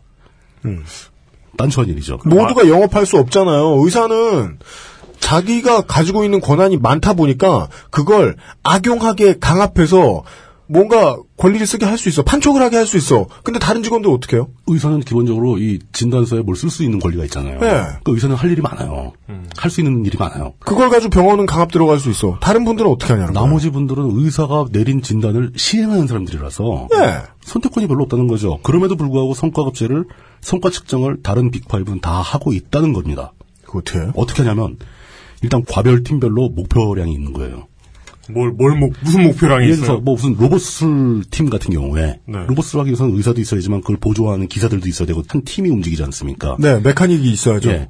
연간 그 수술 횟수 자체가 목표가 설정이 돼서 아따 그 목표를 달성했느냐 여부를 가지고 평가를 합니다. 그거 안 차면 메카닉 분들이 수술 받아야 돼요? 뭐예요 이게? 그러니까 팀 전체가 평가를 받는 거죠. 아, 그러니까 이제 의사의 임무는 그 수술을 받게 해야 되는 거구나. 그렇죠. 환자들이. 예, 뭐 그리고 검진 팀 같은 경우도 MRI 검사 횟수 이런 걸 아. 목표로 설정할 수가 있는 거죠. 그러면 음성적으로 뭐 MRI 5% 추가해라, 뭐 이런 게 횟수 5% 늘려라, 막 이런 것도 목표가 주어질 수 있다는 거죠. 그건 뭐 남양유업 남은 우유 떠밀기하고 뭐 다를 바가 없어 보여요. 그리고 실제로 병동에 병원에 입원하고 있는 환자 수 같은 것들 그런 현 실제 현실적인 현황이 실시간으로 인터넷 시스템에 다 뜬다고 합니다. 그러면 그렇죠. 모든 직원들이 안절부절하게 되는 거죠. 오늘 초진 환자 수가 너무 적다. 목표 미달이다. 음. 오늘 입원 환자 수가 너무 감소하고 있다. 입원 기간을 좀 늘려야 되는 거 아니냐. 뭐 이런 식이 된- 된다는 거죠. 그리고 말기암 환자를 가족 중에 두셨던 분들은 예. 아시겠지만 말기암 환자 쫓아내는 것도 큰 병원들 일이거든요. 그렇죠. 항상 병상이 모자라기 어. 쫓- 때문에 그냥 예. 쫓아낼 수 없기 때문에 그 환자 가족분들에게 굉장한 모멸감을 그렇죠. 압박을 막 가하죠. 네. 예. 그, 런 비인간적인 행위가 발생하기도 합니다. 그런 것도 일일 겁니다. 그것도 목표에 설정이 되는 거죠. 아, 일일 거다. 업무의 일환일 거다. 네. 그럼요. 당당한 업무의 일환일 거다. 그렇습니다. 개인을 평가하는 경우에 이제 삼성병원의 사례를 박 부회장님이 직접 들어주셨는데 네. MBO라는 게 있답니다. 해피림 또 MB야. 매니지먼트 바이 오브젝티브스라는 건데 각 개인별로 자기 목표를 설정하게 합니다. 그리고 그 목표를 얼만큼 달성했는지 여부를 측정한다고 하는 거죠. 자, 몇 대 맞을지 얘기해봐야 하랑 똑같아 보이네. 북한말로 자아 비판. 그 목표 중에는 뭐 난데없이 뭐 토익 성적 같은 목표도 있다고 합니다. 또 병원 직원한테. 그건 그냥 제기차기 대회를 하나 똑같은 거 아닐까요? 토익 점수가 뭐 무슨 의미가 있어? 뭔가 되게 그 학술적이고 전문적인 용어나 나 개념들을 도입해서 사람들한테 그걸 설득해서 목표를 설정하게 하고 그 목표를 달성하는지 여부를 성과의 기준으로 삼게 되는 거죠. 실제로 비상경영 당시 그 오 병원장님께서 했던 4개월 동안 했던 비상경영 당시 그 이후까지 부서별 목표량은 다 할당이 됐다고 합니다. 뭐 과별이죠. 그러니까 무슨 뭐 내과 1, 내과 2, 내과 3 짜지 않습니까? 그런 사람들이 다 부서별 목표가 설정이 돼서 목표를 달성하면은 당신은 그 팀별 성과급제는 일반 직원들은 없잖아요. 그러니까 이 사람들한테 포상을 할 근거가 없는 겁니다. 그러니까 법인카드를 주는 거예요. 법카를? 법카에 개인별로 돈을 줄 수가 없으니까 부서별로 상금을 지급하는 방식입니다. 1인당 뭐 성과 달성해서 1등을 했다. 그럼 그 팀의 직원 1인당 34만 원, 10명이면 340. 이 340을 쓸 수 있는 카드를 지급해 버리는 겁니다. 이거 교회 이거 진돗개 전도왕들에게 그렇죠. 예, 권한 주는 그 물론 이제 그런 상금을 받으면은 네. 부서는 기분이 좋아지죠. 아유. 하지만 이런 상금을 받기 위해서 하는 행동이 의료인으로서의 양심을 건드리게 됩니다. 네. 목표를 달성하기 위해서 검사실에서 하지 않아도 될 MRI와 CT 촬영을 더 하도록 시도한다거나 음. 이 부분은 실제로 문제가 됐다고 합니다. 문제 안 되겠어요? 예, 당연히. 그러니까 이거는 음성적으로 이제 그 검사실에 명령이 내려가서 네. 제보가 노조에 접수된 거죠. 이런 아, 부당한 지시가 들어갔다. 네네. 그래가지고 이제 경향신문과 인터뷰를 해가지고 이게 보도가 됐다고 합니다. 그러니까 병원 측에서 어떻게 대응을 했냐면은 당연히 그런 지시를 한 적이 없다며 증거를 제시하라. 그러면서 언론중재위에 제소를 했다는 겁니다. 증거를 내놔라. 네. 예. 비상경영체에서 수익이 늘고 비용이 줄어드는 효과를 보니까 이게 증거를 남기지 않는 것. 그렇죠. 그러니까 이래서 이쁨 받는 사람들이 말 안 해도 잘 알아듣는 직원들이 이쁨 받는 겁니다. 그렇죠. 말하면 증거가 되니까. 네. 예. 그냥 눈빛으로 딱 하면 눈빛으로 딱 알고 움직이는 아, 사람들. 눈치가 아주 빠르고 말을 안 해도 잘 이렇게 일을 한 직원들. 그런데 이런 비상경영 체제에서 벌어진 아직 공식화되지 않은 시스템으로 발생했던 수익 증가 방식 네. 이거를 명문화하려고 도입하는 거죠. 성과 연봉제라는 게. 그렇구나. 어, 멋진데요? 예. 근데 문제는 네. 우리나라가 이렇게 뭐 노동 관련법이 허술한 국가가 아니거든요. 이 성과 연봉제를 도입하기 위해서는 각 직원들의 동의가 필요합니다. 이건 취업 규칙, 근로 계약서의 내용이 바뀌는 거잖아요. 네. 그러기 위해선 개인별로 다 취업 규칙 변경 동의서를 받아야 된다는 거죠. 예. 개인별 동의가 없다면 사측에서 이거 강제로 시행하는 건 불법이 됩니다. 음, 그렇습니다. 그러니까 내가 고용주, 사측이라고 하더라도 고용 규칙, 즉 근로계약서의 내용을 마음대로 수정할 수는 없는 거 아닙니까? 네. 그, 그 나라가 1단계 정상화를 하고 있는 마당에 그렇죠. 무슨 법이 무슨 소용이 있겠나요? 계엄 노동- 상황이에요? 노동법이. 아니 그렇다 하더라도 네. 지켜야 할 건 지켜야죠. 그래. 근데 이 동의서를 받는 과정에서 네. 또 불법적인 상황이 막 발생하는 거죠.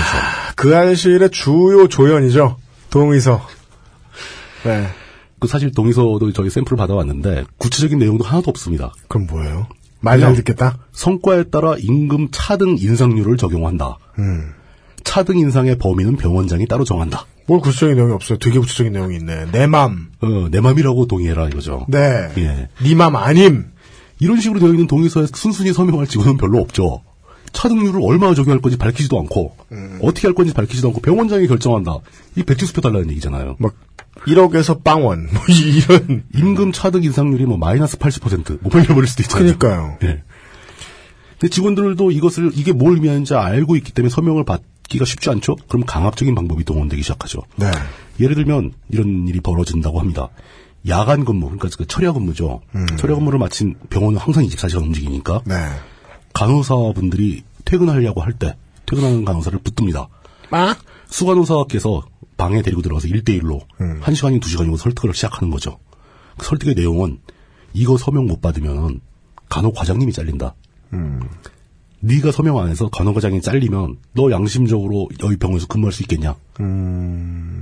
이렇게 되면 일단 기본 컨셉은 잠안 재우는 고문이네요. 그렇죠. 완전 네. 비몽사몽인 상태에서 힘들어 죽겠는데 그런 강압적인 얘기를 듣게 되면은 울음을 터뜨리게 되죠. 아, 그렇죠. 간호사분들 여성분들이고 그렇죠. 가뜩이나 그렇게 힘들게 일하시는 분들인데 예. 그러면서 서명을 하게 된다는 겁니다. 음. 노조에서는 이 상황을 막으려고 노력을 많이 했다고 하는 거죠. 치사할래 관둘래. 그렇죠. 이거니까. 그것을 그렇게 강압적으로 쓰게 하는 것 그 자체가 불법이다. 또 그리고 직원들한테 막 설득을 하고 여기저기 돌면서 그런 상황이 발견되는 즉시 노조에 연락을 해달라. 노조가 뛰어가서 방해하고 이거 불 상황이 불법이다. 막 이렇게 했음에도 불구하고 작년 12월부터 1월까지 한두 달 동안 병원에서 전체 직원의 53%의 서명을 받아냈다고 합니다. 저는 지금 병원 측이 너무 대단한 게 예. 우리 저 인터뷰에 응해주신 분회장님이 거기 여기 입사를 하시고 10년 동안 그렇죠. 다섯 번 여섯 번 예. 정도의 파업이 있다고 하셨잖아요. 굉장히 강력한 노조가 있는 거죠. 예. 거의 뭐 해마다 이질만 하고 자꾸 하는 거예요. 근데 이렇게 싸우면서도 이 정도까지 지르는 거 보면 병원 측도 진짜 백절불굴의 의지구나. 굉장히 급했을 수도 있죠. 예. 아니 뭐 예. 누가 쪼았을 수도 있죠. 누가 뒤에서 막 쫓아왔을 수도 있죠. 예. 예. 근데 어쨌든 간에 53%라는 것은 근로자 과반의 동의입니다. 그렇습니다. 근로자 전체에 적용되는 그 취업 규칙의 변경은 음. 과반의 동의가 있으면 바꿀 수가 있어요. 아, 그래요? 예. 게임 끝났네요? 취업 규칙을 불리하게 바꾸는 것도 가능해진다는 얘기죠. 과반의 동의를 받았으니까. 네. 자, 이걸 근거로 전체 직원을 대상으로 성과 연봉제를 도입하겠다라고 주장하는 게 병원 측의 입장이었습니다. 노조는 이에 대항해서 반대 서명을 받기 시작합니다. 네. 그래서 총 2,020명이 서명을 했는데 했는데 과반이 못 된 거죠. 음. 왜냐 이미 동의서에 서명한 사람들은 반대 서명을 못 하는 거죠. 네. 그렇습니다. 난처했겠죠. 나 이거 동의했는데 여기 반대 서명을 또 어떻게 하나? 산수 싸움에서 이미 졌다는 것이 늦은 거죠. 파악된 거예요. 예. 그래서 이게 파업을 촉발시킨 가장 중요한 이유가 되는 겁니다. 그렇답니다. 전 직원들이 다 분노를 한 거죠. 그리고 결과적으로 노조는 병원 측의 취업 규칙 개정을 막기 위해 파업을 시도했고 파업을 시작하기 전에 찬반 투표를 하잖아요. 찬반 투표에서 90%에 육박하는 찬성표가 나왔습니다. 그렇습니다. 심지어 취업 규칙 변경 동의서에 서명한 사람들조차도 파업에 찬성을 했다. 이렇게 움직이는 거예요. 예. 이 전투 전쟁은 게임의 룰은 전장이 마음에 안 들면 그 전장에서 혼신의 힘을 다해 열심히 싸우는 게 아니죠. 그렇죠. 전장을 바꾸는 거죠.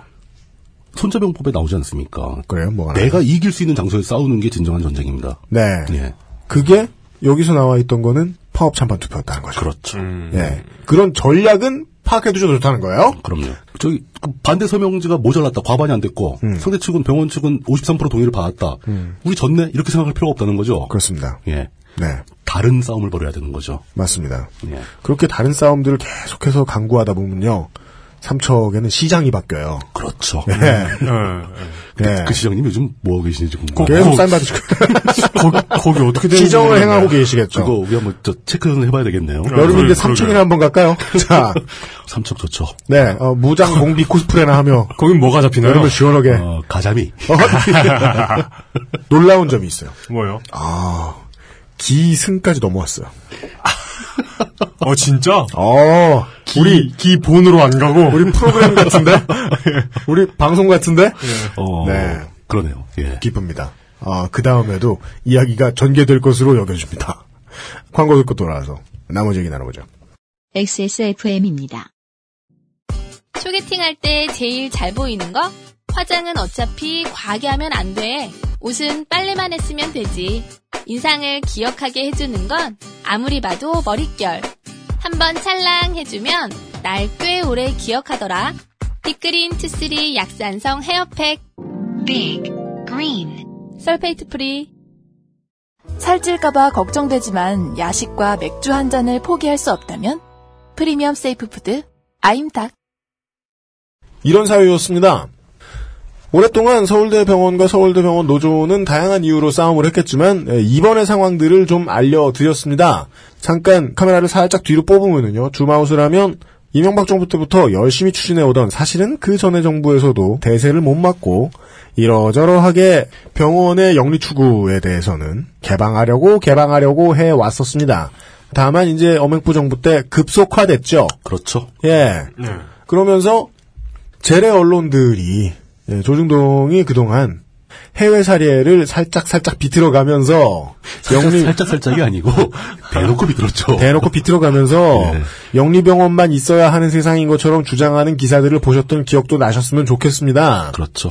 그 흐름 한가운데에는 당연히 병원들이 있고 그 병원들 중에서는 제일 잘 나가는 병원들이 움직여야 한다고 위에서 이야기를 했을 겁니다. 왜? 지금 이미 많은 병상수를 자랑하고 있는 대한민국의 큰 병원들이 먼저 나서서 영리를 똑바로 추구하지 않으면 니들 해외 법인 들어오면 다 처망한다. 하지만 대한민국 정부는 혹은 집권 여당은 너그들을 도와주지 않을 것이다. 어떻게든 돈을 열심히 많이 버는 병원들만 들어오면 땡이니까 말이야. 우리가 지금의 그 의료보험 체계를 그냥 가져갈 것 같니? 라는 말을 했는지는 알 수 없습니다. 알 수 없습니다. 그냥 제 꿈에 나온 얘기예요. 위에서 어떤 압박이 있었을 겁니다. 그 압박은 병원장들에게, 병원 측에게 매우 효과적이었고 그 압박을 느낀 병원은 실적을 내야 돼요. 지금도 보람의 병원에서는 뭐 검진 몇 명 데리고 오면 마일리지 주겠다 이런 보험회사처럼 이 병원에서 실적을 내야 된다는 건 정말 사람이 인간으로서의 최선의 존엄성을 버려야 되는 거거든요. 저는 임상병리사인데요. 체열을 하다 보면 한시간에 예를 들어서 20명도 할 수 있고 그거는 내가 열심히 하고 안 하고랑 떠나서 여기는 대한민국에서 저 제일 중증 환자들이 오고 거의 대부분 암 환자라서 만약에 정형외과 다리 부러진 환자가 오면 팔이야 뭐 아무렇지도 않게 체열 금방 1분만 해도 하죠. 근데 항암 받는 환자가 오면 혈관이 잘 안, 여러 번 혈관을 사용했으니까 항암제 때문에 잘 안 보여서 정말 팔에서 돌려서 뽑고 안 되면 뭐 다리에서 저 안에 들어가서 발에서 뽑기도 하고 이런 일이 10분 그런데 내 체열 건수는 시간당으로 책정이 되는 거죠. 일단 난 하루 종일 체열실에서 일하는데 똑같이 8시간씩 일하는데 건수는 다르잖아요. 환자들은 그렇게 계량화할 수 있는 대상이 아니에요. 계속 돌발 상황이 발생하고 중증도나 이런 건 수치로 할 수도 없는 거고. 근데 나는 그런 환자들을 대하면서 나의 실적은 계량화돼야 되는 이건 사람 미치는 거죠 병원 노동자로서. 의료진의 자괴감을 활용하여 수익을 극대화하는 전략을 꾀하기 시작했고 이 노력이 계속되다 보니 파업도 있어야 할 카운터파트 중에 하나였다. 라는 얘기. 그렇게 되어 온 거죠. 네. 뭐 한마디로 줄이자면 병원 측에선 이것이 대세니까 따라라. 네. 라고 주장을 한 거고 서울대병원 노조는 그 문제에 직접적으로 저항을 하기 시작한 거죠. 답변은 이거죠. 예. 그 대세가 뭔지는 모르겠는데 우린 병원이라고. 죠 우리는 환자를 위해서라도 그렇게 못하겠다. 네. 라고 나서게 된 겁니다. 사실 그 실적에 대한 압박이 이 생각보다 훨씬 크다고 합니다. 그러겠죠. 세상에 제일 무서운 게 실적에 대한 압박이에요. 아, 어, 진짜. 물론 일반 기업도 굉장히 심하지만 네. 음. 스트레스의 요인이 되지만 병원에서는 더 심각하죠. 왜냐 병원에서는 다루고 있는 대상이 생산 라인의 제품들이 아니잖아요. 아, 예. 아파서 누워 있는 환자들이라는 겁니다. 그럼 자신이 성과를 유- 올리기 위해서 이 환자에 대한 케어를 단순화하고 단축시켜야 될 필요가 생긴다는 거죠. 네. 이건 인간으로서 참 하기 힘든 짓이라는 겁니다. 거의 심지어는 뭐 검진 몇 명 데려오면 마일리지를 주겠다는 정책까지 나오곤 한답니다. 교회요, 교회. 이게 무슨 보험회사나 교회도 아니고 병원에 있는 그 직원들한테 그 환자를 어디서 만들어 오라는 얘기도 아니고 아니긴요. 환자를 어디서 만들어 오라는 얘기죠. 아까도 얘기 나왔지만 임상병리사의 경우 체열을 하게 되는데 네. 이 네. 체열 과정을 계량화하는 것이 참 문제가 된다는 거죠. 시간당 몇 명 이상의 체열을 하- 해야 하는 목표가 다 설정되는데 이게 뭔 소리야? 정상인이나 교통사고 환자 같은 경우는 체열하기 되게 쉽죠. 네. 어떻게 정상적인 성인은 고무줄 감기만 하면 혈관 뚝 나오고. 근데 병이 심한 환자들은 혈관 안 보여요? 안 보이죠. 어, 정상인은 그냥 그렇게 숙달되지 않은 그 임상병리사라 하더라도 1분 안에 체열이 가능합니다. 네.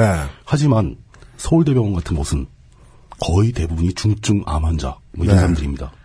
이런 분들은 이미 혈관이 그 찌를 대로 다 찔러가지고 혈관도 안 보이고 체열 자체에 뭐 심한 경우 10분 20분 걸리는 경우도 많고요.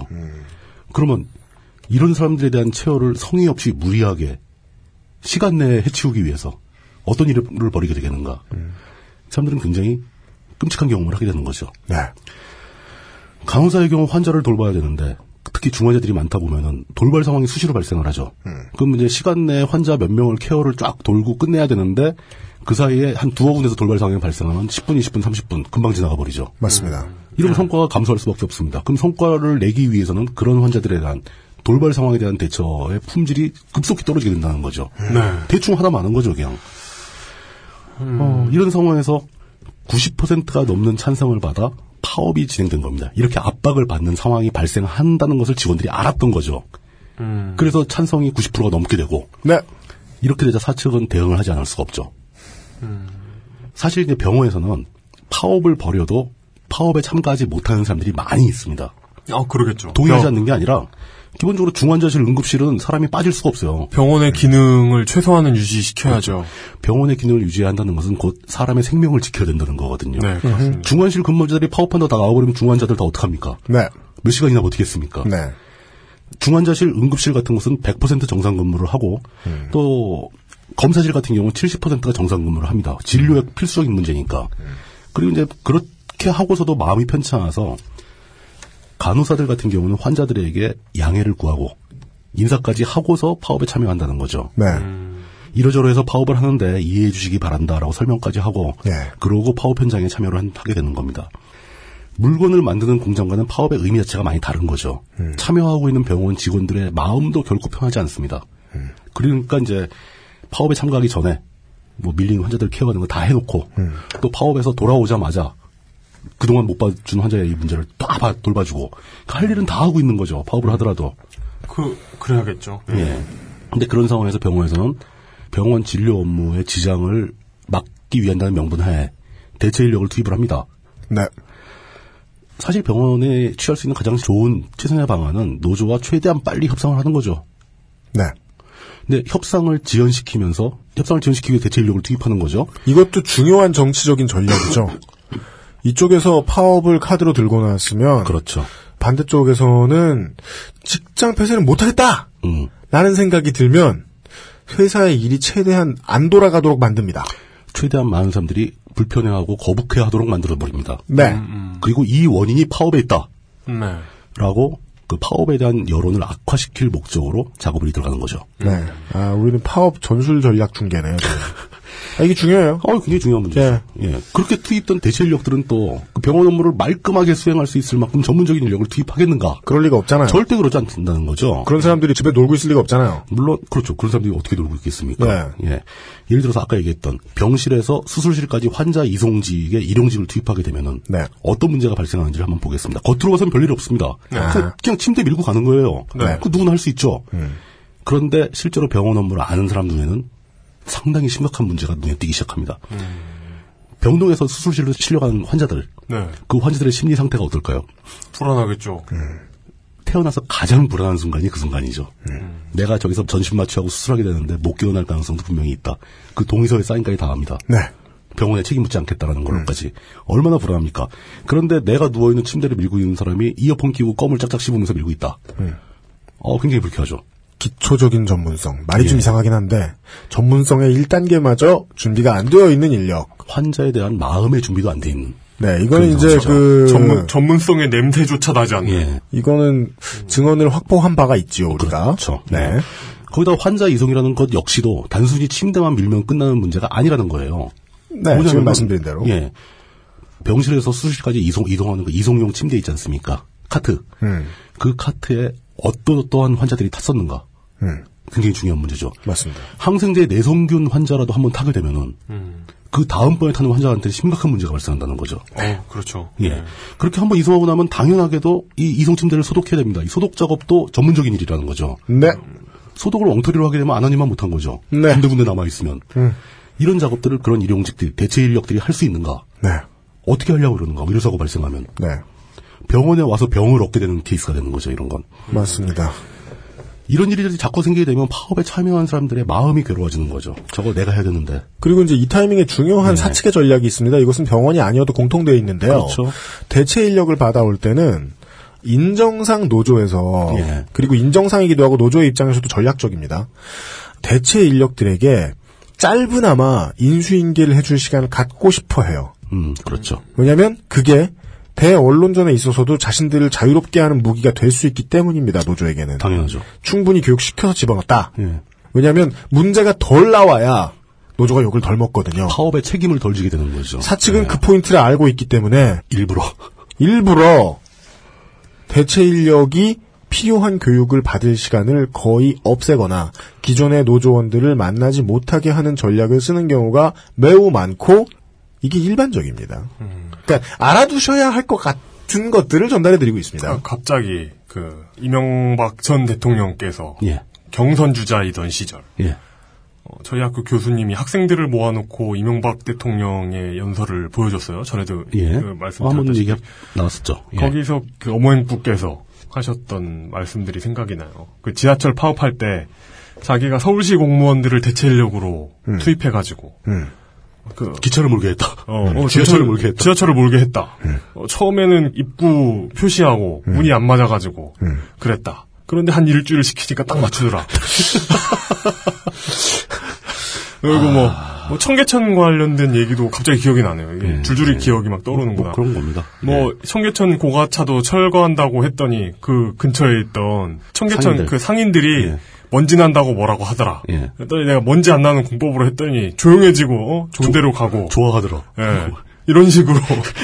그래서 전 그때 그걸 이렇게 보고 있으면서도 아, 저 사람 대통령이 할 만하구나. 어. 아, 아니요, 아니요. 음. 대통령이 돼서도 안 되고 되지도 않겠구나라고 생각했죠. 예. 아 진짜? 네. 그건 우리 사회를 사회를 너무 과대평가한 거죠. 그러니까 우리의 사실이라는 거예요. 앞니를 못 내다봐. 음. 네. 그랬었죠. 네. 어쨌거나 파업에 참여하고 있는 노조원들은 이렇게 불편한 마음을 부여잡고 발을 동동거리고 있는데 네. 병원들의 입장은 난감했다고 합니다. 특히 그 오 병익 병원장님께서는 네. 특유의 독특한 전술로 교섭에 임하시는 버릇이 있다고 합니다. 뭐래요? 무슨 전술이요? 주로 도망을 가십니다. 아 교섭하자고 몇 번이나 요청을 하면 한 번 얼굴 비쳤다가 바로 사라져버리고 어 찰리스 엔젤. 예. 찰리군요. 어, 정상적인 파업 절차에 파업 전 조정 신청을 내게 돼 있지 않습니까? 맞습니다. 그 조정 신청을 냈더니 니네 파업하려고 조정 신청 낸 거지. 그럼 안 나가. 그러면 또 안 나오고. 조정 신청이라고 교섭을 하라고 하는 거거든요. 이거 위법 아닙니까?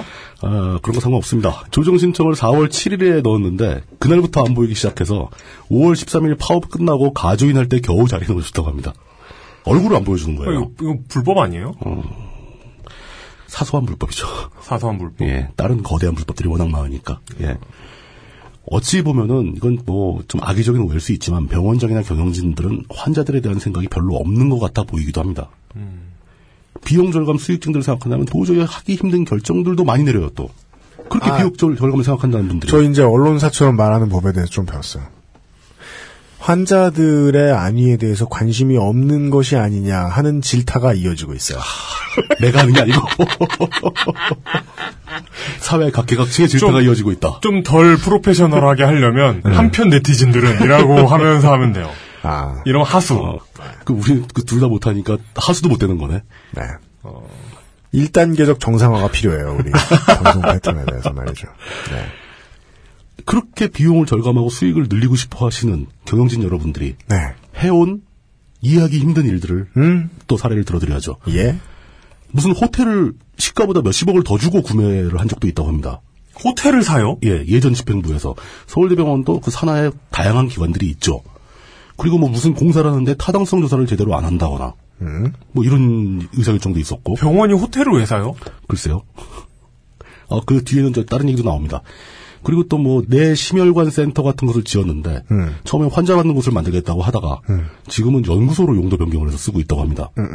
도대체 어디에 돈을 쓰는 건지 모르겠고 외래 환자의 숫자는 별로 늘지 않고 있는데 자꾸 병상 수는 늘리려고 노력을 하고 직원들을 쥐어짜가지고 수익을 조금씩 늘려봤자 이런 거 한 방 크게 실수하면은 한 방에 날아가는 거죠. 그렇죠. 예. 근데 그런 걸 알면서도 그 자신들의 그런 의사결정은 내비두고 아무도 책임 안 지고 직원들에게만 계속 1단계, 2단계 정상화를 요구하고 있는 거죠. 사실 그런 이상한 결정들을 내리면서 내세우는 명분은 빅파이브와 경쟁을 해야 된다는 것. 이거 하나밖에 없습니다. 규모의 경쟁, 더 크게, 더 좋게, 더 많이 이런 걸 원하고 있는 거죠. 네. 사실 실질적으로 국립대 병원으로서 즉 공공의료기관으로서의 책무에는 별 관심이 없는 것 같아 보이기도 합니다.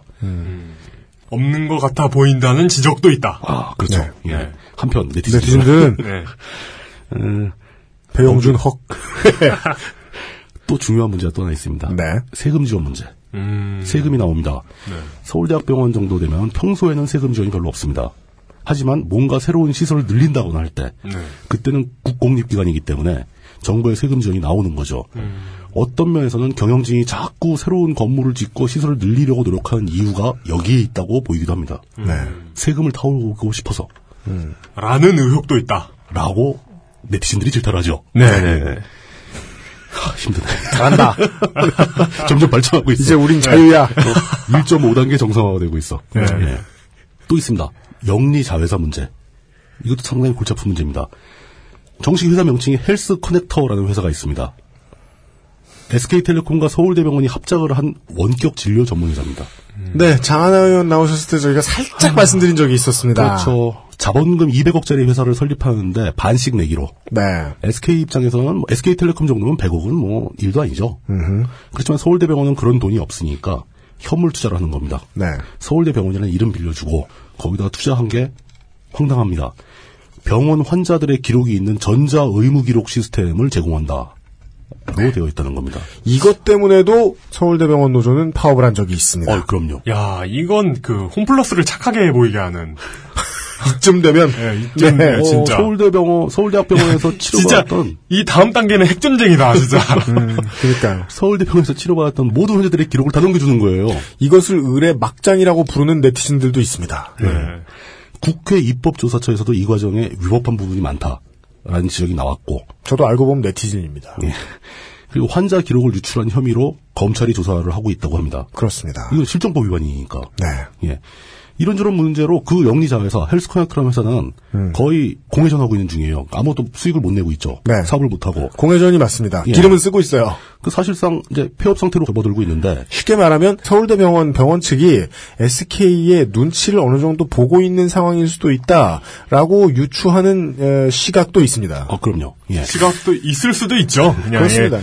그리고 뭐 그 어떤 신빙성 없는 의견에 의하면 네. 이 헬스 커넥터 여기 이 사장으로 앉아 있는 분들은 어, 월급 꼬박꼬박 잘 받고 계실 것이다. 아, 그럼요. 예. 덕분에 예. 헬스코넥트라는 회사의 자본금 손실이 심각한 수준이죠. 네. 그렇게 되면 어떻게 합니까? 회사를 없앨 수는 없고 네. 전환사채 같은 걸 발행하게 됩니다. 네. 전환사채. 그럼 서울대병원은 자신들의 지분을 유지하기 위해서라도 네. 그 전환사채를 또 사줘야 돼요. 네. 돈을 또 내야 되는 겁니다. 그렇습니다. 회사가 돈이 떨어졌거든요. 처음에는 공동 투자 혹은 한쪽의 투자를 타고 예. 한쪽의 자본을 업고서 영리 병원으로 살살살 변신할 수 있는 꿈을 꾸다 말고 그렇죠. 지금은 그냥 빚 보증서 준 동네 아는 형 신세가 되어 가고 있다. 어, 라는 시각도 존재합니다. 기존에 준 빚을 띄기 싫어서 더 꼬줘야 되는 네. 이런 상황에 빠지고 있다. 과연 이런 의사 결정을 한 경영진은 어떤 그 몇진 아웃인가? 네. 그렇게 추진하던 사업들이 잘못되거나 했을 때 종신이다. 경영진- 예, 경영진이나 원장이 책임을 지지를 않는다는 거죠. 병진 아웃 예, 모르겠네. 예. 뭐예요, 그건. 병진이 없으면 병살타를 쳤을 때 라고 약간 물을 타주고 아, 예, 예, 예. 어, 그렇게 만들어 놓고 경영진이든 그 병원장이든 떠나면 땡이에요. 그만두면 땡이야. 그러니까 예, 아무 책임도 안 이게- 집니다. 이게 문제죠. 예. 이것이 바로 엄행부의 원리다. 그렇죠. 책임지는 건 그 수술 장갑 좋은 거 쓰는 양반들. 그렇죠. 혹은 아, 뎁트 상수의 원리다. 사실상 방만 경영이라고 부른다면 이런 게 방만 경영인 거죠. 그러니까요. 예. 주사 바늘이나 수술 장갑 좋고 비싼 거 쓰는 게 방만 경영은 아니라는 겁니다. 결국 그 파업의 결과로 전 방만 노동이란 말은 못 들어봤어요. 병원 측이 주장하던 성과 연봉제의 전 직원 적용은 막아냈습니다. 병원 측에서 후퇴를 했죠. 그 과정에서 그 각계각층의 지원과 협조도 많이 들어왔다고 합니다. 이것이 저희가 이제 이번 방송을 할까 말까를 잠시 멈칫하고 고민했던 이유입니다. 어, 그렇죠. 성과 연봉제를 막아내 버렸습니다. 신기한 일이죠. 네, 어. 이겨버렸습니다. 근데 신기하다고 원만한 게 이 노조의 지난 결과들을 아시는 분이시면은 이제 고개를 주걱거릴 만한 상황입니다. 그렇죠. 왜냐면은 영리병원화의 첫 시도도 막아가지고 막아버려가지고 지금 병원도 SK도 좋게 되고 있는 상황이거든요. 여기에 그 각계각층의 협조 중에서도 그 유달리 눈에 띄는 것은 이제 국회의원들의 지원이죠. 네. 여기에 이제 왔던 국회의원들의 명단이 혹시 이게 누락되지 않았으면 좋겠는데 이건 이제 박 부회장님의 인터뷰 내용을 그대로 따온 거기 때문에 네. 읽어드리겠습니다. 정진우, 우원식, 장하나, 유은혜, 유기용, 박원석. 이상하게 그 알실에 출연하신 분들의 이름이 많이 나오네요. 그렇습니다. 예, 음. 특이한 현상이죠. 그리고 네. 이제 정의당 천호선 대표도 직접 왔다 가셨다고 합니다. 저희 셀렉션이 훌륭해요. 그래서 어. 이분은 그뭐 우원식 의원 재미없다고 이제 무시하시면 안 돼요. 천호선 그 지역의 왕자. 네. 대표는 그냥 어 그냥 다녀가세요. 천호선 대표는 의원은 아니시니까. 네네. 예. 아니 근데 당의 실권자시니까. 당대표니까. 아, 실권자라고 말하면 안 되지 정의당은. 그 여간에 예. 하여간 저 정의당 반, 새정치민주연합 반 이렇게 섞여 있네요. 이러다 보니까 서울대병원의 주무부처는 특이하게도 교육부입니다. 아 서울대병원이니까. 서울대병원이니까. 아. 예. 그 의료기관에다가 우리가 성과급제를 하라고 먼저 요구한 적이 없다. 아 그 담당 관청에서. 음. 그 병원 측이 알아서 오바해서 하는 거다라고 발을 빼고 물러갑니다. 아, 교육부에 대고 예. 엄마 나 어떻게라고 울부짖고 있는 병원 측을 예. 나 매장- 몰라라. 매정하게 돌아서 버리는 거죠. 네, 내 자식 아님. 사실 이러기 때문에 병원 측이 후퇴한 거죠. 예. 네. 그러니까 지금 계속 이렇게 암울한 상황, 암울한 상황 반복해서 자꾸 말씀을 드렸는데 일단 이번 판이 왜 정확히 승리인지를 알려드릴 수 있는 축포 하나를 알려드린 게 얘기를 해드린 겁니다. 교육부가 도망쳤습니다.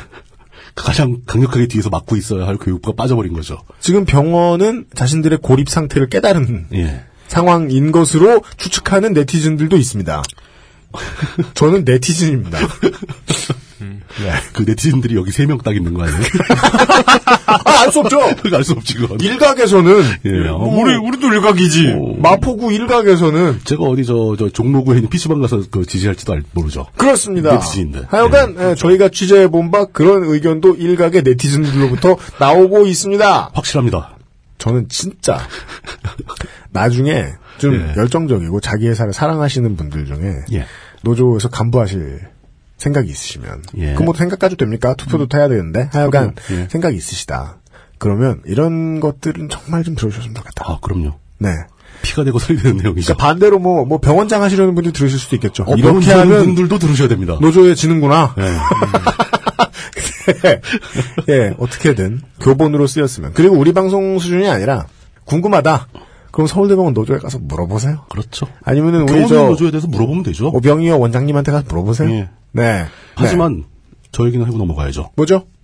서울대병원 노조가 성과급제를 막아냈다고 해서 모든 부분에 100% 이긴 건 절대 아닙니다. 네. 아까 우리가 얘기했던 1단계 정상화와 2단계 정상화에서 1단계 정상화 부분은 거의 대부분 양보를 하게 됩니다. 이 스토리는 마치 이 아, 진짜 핵전쟁만 막은 건가요? 그렇죠. 예. 데스티네이션 시리즈와 같습니다. 맞습니다. 네. 어떻게든 건진 줄 알았는데. 그렇죠. 음. 어, 영화 끝나기 전에. 예. 보면은 뭐. 차가 갑자기 팍! 네. 그렇죠. 그 영화를 보면서 느낀 건 운명은 정말 성실하구나. 근면 성실. 부지, 근면 성실 부지런. 예. 운, 운명박. 네. 그럼에도 불구하고 2단계 정상화 중에서 성과급제를 제일 먼저 맞이해서 싸워서 막아냈다는 거. 네. 네. 여기에 의미가 있고 그렇기 때문에 우리는 승리라고 부를 수 있는 거죠. 네. 그렇습니다.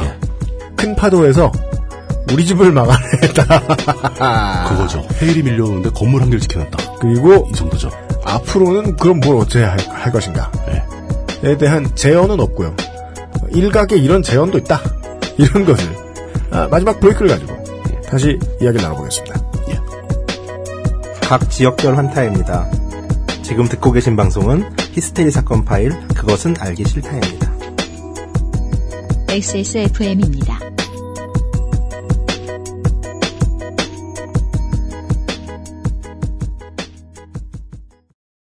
어머님이 게장은 좋으시다는데 짠 건 또 싫으시대. 어떻게? 그래? 노곤! 간장게장! 부드럽고 고소한 게살, 짜지 않고 향긋한 간장. 매콤한 청양고추. 노건 간장게장. 엑세스몰에서 만나보세요. 간장게장! 언제까지나 마지막 선택. 아로니아 침. 사람 심정으로 놓고 보면 뭐 기분 나쁜 일 없는데 기분 나쁜 거 안 몰려 있는데 단체 투쟁하기 힘들다. 인지상정처럼 생각이 들기도 합니다만은 기분 나빴던 건 나빴던 거고 저쪽이 변호사들 우르르 몰고 계산하듯이 이쪽도 노무사들 도움받습니다. 음, 불법이 나온 거예요. 많은 불법이 나온 거예요. 그렇죠. 그리고 그 중에는 교육부. 교육부가 교육부 자체로 판단하는 기관이 아니죠. 어, 그 당연하죠. 교육부 위에 뭐 무언가 네. 특히 박근혜 정권에서는 장관들이 독자적으로 판단하는 사람은 아무도 없어요. 장관이 뭘 아는 사람도 없습니다. 음, 근데 그렇죠. 그렇다면 뭔가 중앙에서 내려온 어떠한 신호에 의해서 병원이 움직이다가 업계 전체가 움직이다가 거기에 발을 맞춰서 모 병원이 서울대 병원이 움직이다가 노조가 불법적인 사안들을 충분히 많이 파악하고 이것을 파업으로 쇼부를 한번 보겠다 라고 생각해서 나섰는데 결과는 국가가 일시적으로 서울대 병원 측을 버렸다. 는 일각의 주장이 제기됩니다. 에이, 너무 일방적인 주장이다. 에이. 저희들은 그렇게 평가합니다. 저희들은 네티즌이지만 저희들이 꼭 그렇게 생각하는 것은 아닙니다. 중랑천 옆에 있는 PC방의 모네티즌이. 그렇습니다. 그렇게 주장할 수 있죠. 예. 예. 저는 뭐 중랑천은 뭐 운전할 때 아니면 가지도 않습니다. 가시긴 가시는군요. 차로 지나가기만 한다니까요. 아, 자, 어, 잠시 세울 예. 수도 있잖아요. 피방에 가려? 예. 하여간 싸움이 있을 때마다 서울대 노조가 얻어낸 성과들은 이상했습니다. 그렇죠. 그냥 임금만 올렸나? 음. 아닙니다. 영리 법인화의 시도를 막질 않나. 예. 이번에는 성과 도입에 따른 자괴감 페이? 네. 그렇죠. 자교감 페이죠. 예. 음. 야, 양심 페이. 네. 이쪽으로의 임금의 진화를 막질 않나. 변이를 막질 않나. 이런 변화들을 얻어냈고요. 그 다음은 이제 이렇게 물어봐야 됩니다. 시합이 끝나면. 그 다음은 뭐냐? 그렇죠. 네.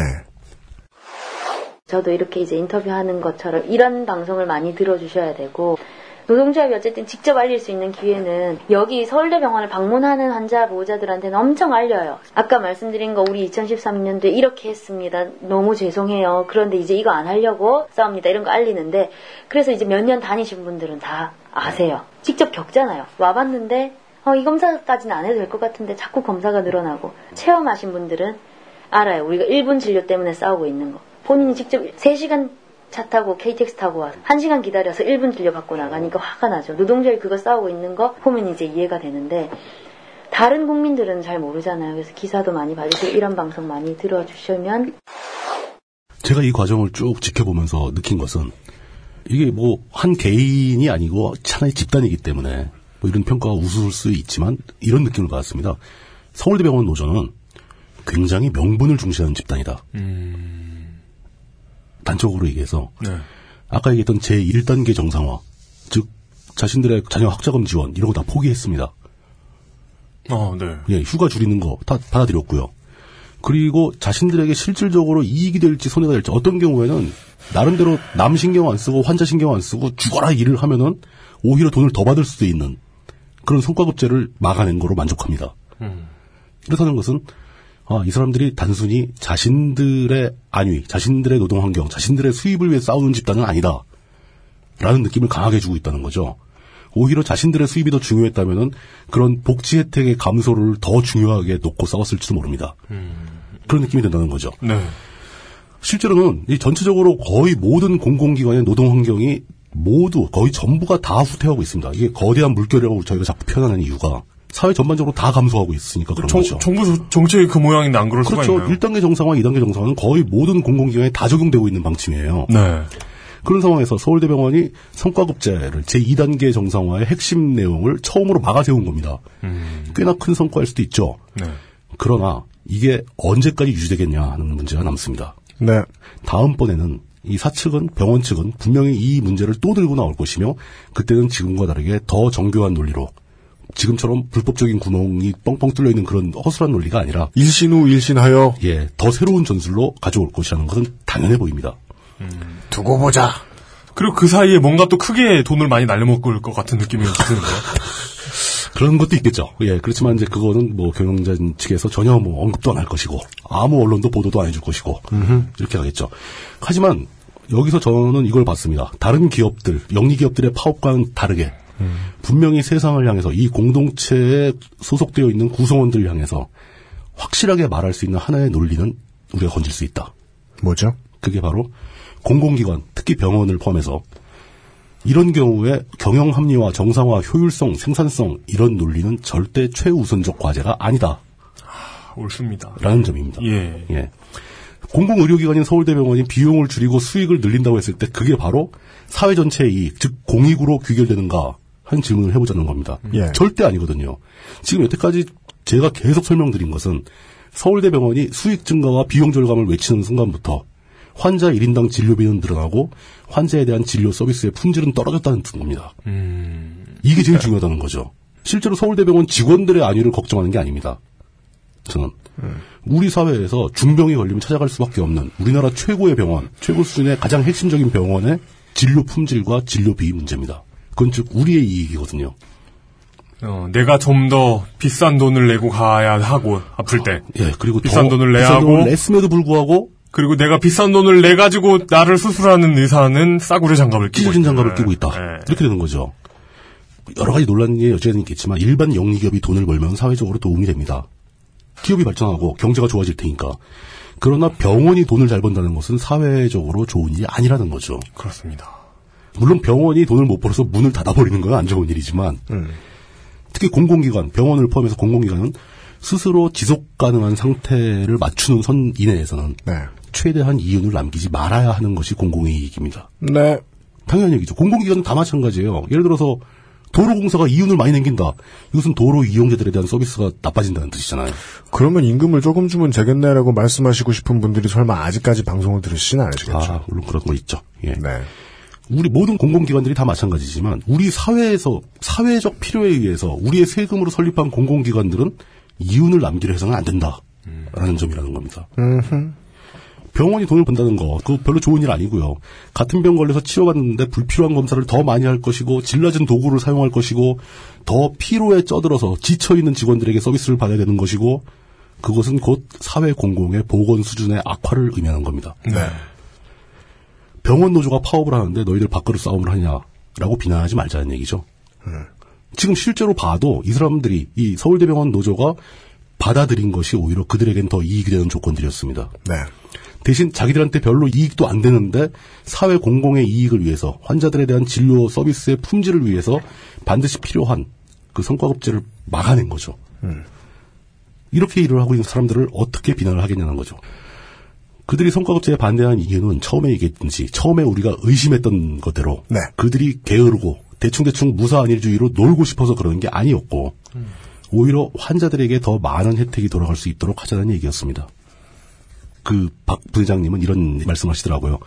KTX 타고 3시간 와서 1시간 기다린 다음에 1분 진료 받고 돌아가는 환자들의 마음을 생각해 봤는가? 이거 우리들 본인들의 모습이거든요. 서울대병원 가서 진료 받으려면 이렇게 해야 됩니다. 저는 뭐 3시간까지는 안 걸리겠지만 1시간 반은 가야 돼요. 예. 그들의 파업은 자신들의 노동권을 지키려고 하는 것이 맞긴 합니다. 성과급제를 막는다는 것 자체가. 하지만 우리나라에선 자신들의 노동 환경이나 수익이나 이런 것이 아닌 공공의 목적을 위해 파업하는 것이 그 자체가 불법이에요. 네. 흔히 노조의 정치적 활동이라고 얘기하면서 불법화 시켜놨습니다. 네. 사회 공공의 이익을 위해서 활동할 수 없습니다. 그러나 그들이 싸우는 이유 중에서 가장 공익과 연관되어 있는 부분을 우선시한다라는 모습을 저는 서울대 노조의 모습에서 발견한 겁니다. 이게 어떻게 입증이 되냐면은 실제로 이 서울대병원의 내부에서 벌어지는 일들을 모르는 외부인들은 이 상황을 잘 이해를 못합니다. 하지만 서울대병원 노조원들이 실제로 돌보던 환자들, 환자들은 이들이 왜 파업을 하는지 이해를 한다는 거죠. 그렇습니까? 예. 이 환자분들이나 그 가족분들이 병원 노조가 파업하는 로비에 와서 음료수 사주고 막 격려도 하고 지원도 하고 그런다고 합니다. 왜 그러냐면 병원에 오래 다녀본 환자들은 그 내막을 안다는 거죠. 왜 갑자기 진료비가 막 늘어나는지. 아, 예, 그 파트. 예. 예전에 안 해도 될 검사를 왜 자꾸 하라고 그러는지. 그 메커니즘을 이해하고 있다는 거예요. 병원을 오래 다녀본 환자들은. 그러니까 그걸 막기 위한 파업에 환자들의 지지가 오는 거죠. 예, 네. 사실 이것도 이들의 이 파업이 승리하게 된 배경 중에 가장 뭐 상당히 큰 요인 중에 하나일 겁니다. 환자들이 이들을 치료했다면 이 사람들 파업도 못하죠. 돌맞죠. 환자들이 지지를 하기 때문에 이길 수 있었던 거죠. 이런 논리가 저는 사회적으로 좀 더 퍼져나갔으면 퍼져나가야 한다고 판단을 하고 있습니다. 현실적인 디테일로 병원 측이 이러한 계약을 강행하는 과정에서 다양한 불법을 저지르고 있고 아까 얘기했듯이 그 불법적인 사실들을 노조 측에서 잘 파악해서 실제로 제소도 하고 법적인 논쟁거리로 걸어놓고도 있습니다. 이것도 역시 병원 측을 압박하는 좋은 수단이었겠죠. 네. 이번에도 그 동의서를 강제로 받는 거 이거 불법이었죠. 그리고 비정규직 상대로는 어떤 식으로 했냐면 취업 규칙 변경 동의서하고 재계약 서류를 연동시켜 버리는 겁니다. 네. 그러니까 이걸 서명을 안 하면 아예 재계약이 안 되는 거예요. 음. 재계약에 사인을 하는 순간 이 취업 규칙 변경도 동의를 해버리는 거죠. 그렇죠. 이런 것도 불법이거든요. 아, 불법이구나. 그렇죠. 이런 다양한 불법 행위들을 병원 측이 저지른 혐의가 있기 때문에 서울대병원은 그것도 잘 활용을 한 거죠. 그리고 더 중요한 것은 서울대병원 노조 말고도 다양한 그 공공기관 노조들이 자신들의 이익과 사회 전체의 이익이 합치되는 부분을 찾아서 그 목적을 향해서 일을 해나가야 된다는 뜻이죠. 네. 서울대병원을 사례해서 우리가 배울 수 있는 점입니다. 음. 실제로 그 공공기관의 노동 조건이 뭐 보수 세고 일하는 조건이 편하다고 막 생각들을 하시기 쉬운데 공공기관들의 노동 조건이 악화되면은 그것보다 두 배, 세 배 민간 기업의 노동 조건은 더 악화됩니다. 그게 일종의 표지판 역할을 하고 하는 거거든요. 맞습니다. 그러니까 이게 아쉽더라도, 아, 좀 약간 얄밉더라도 공공기관의 노동 환경은 좀 좋게 유지할 필요가 있어요. 그리고 민간 기업들한테 우리도 저만큼 해달라라고 요구하는 게 맞는 거죠. 네. 이런 것들을 모두 막아내기 위해서 가장 필요한 거. 서울대병원 노조의 그 박 부회장님의 의견도 바로 이런 것이고 저도 그 의견에 동의합니다.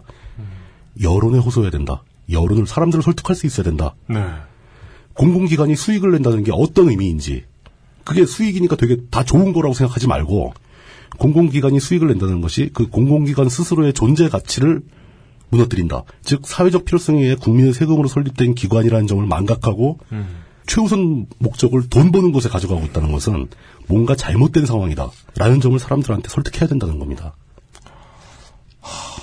쉬운 일이 아니죠. 그러게요. 예. 이게 돈 버는 게 어떤 종교가 돼버린 사람들에게. 그러니까요. 예. 이게 돈을 더 벌겠다는 게 뭐가 문제냐는 무조건 음, 논리로. 좋다고 생각하고 예, 공- 예. 그 공- 사실은 그게 그 IMF 이후에 국민정부부터 시작된 문제거든요. 네. 공공기관을 경영평가를 하겠다. 성과평가를 하겠다. 네. 그럼 공공기관이 흑자를 많이 내면 좋은 거냐. 아니거든요. 아니죠. 네. 공공기관이 흑자를 내면 낼수록 자신의 역할을 못했다는 뜻이거든요.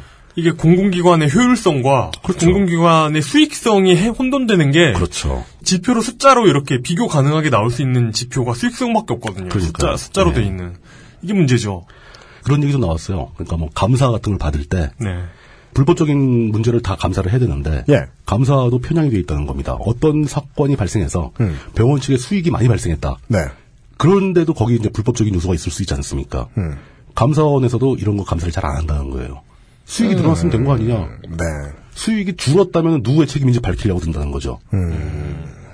이게 우리 사회 전반이 흘러가는 방향이에요. 하지만 그게 꼭 옳은 것은 아니다라는 얘기를 모두에게 설득을 해야 된다.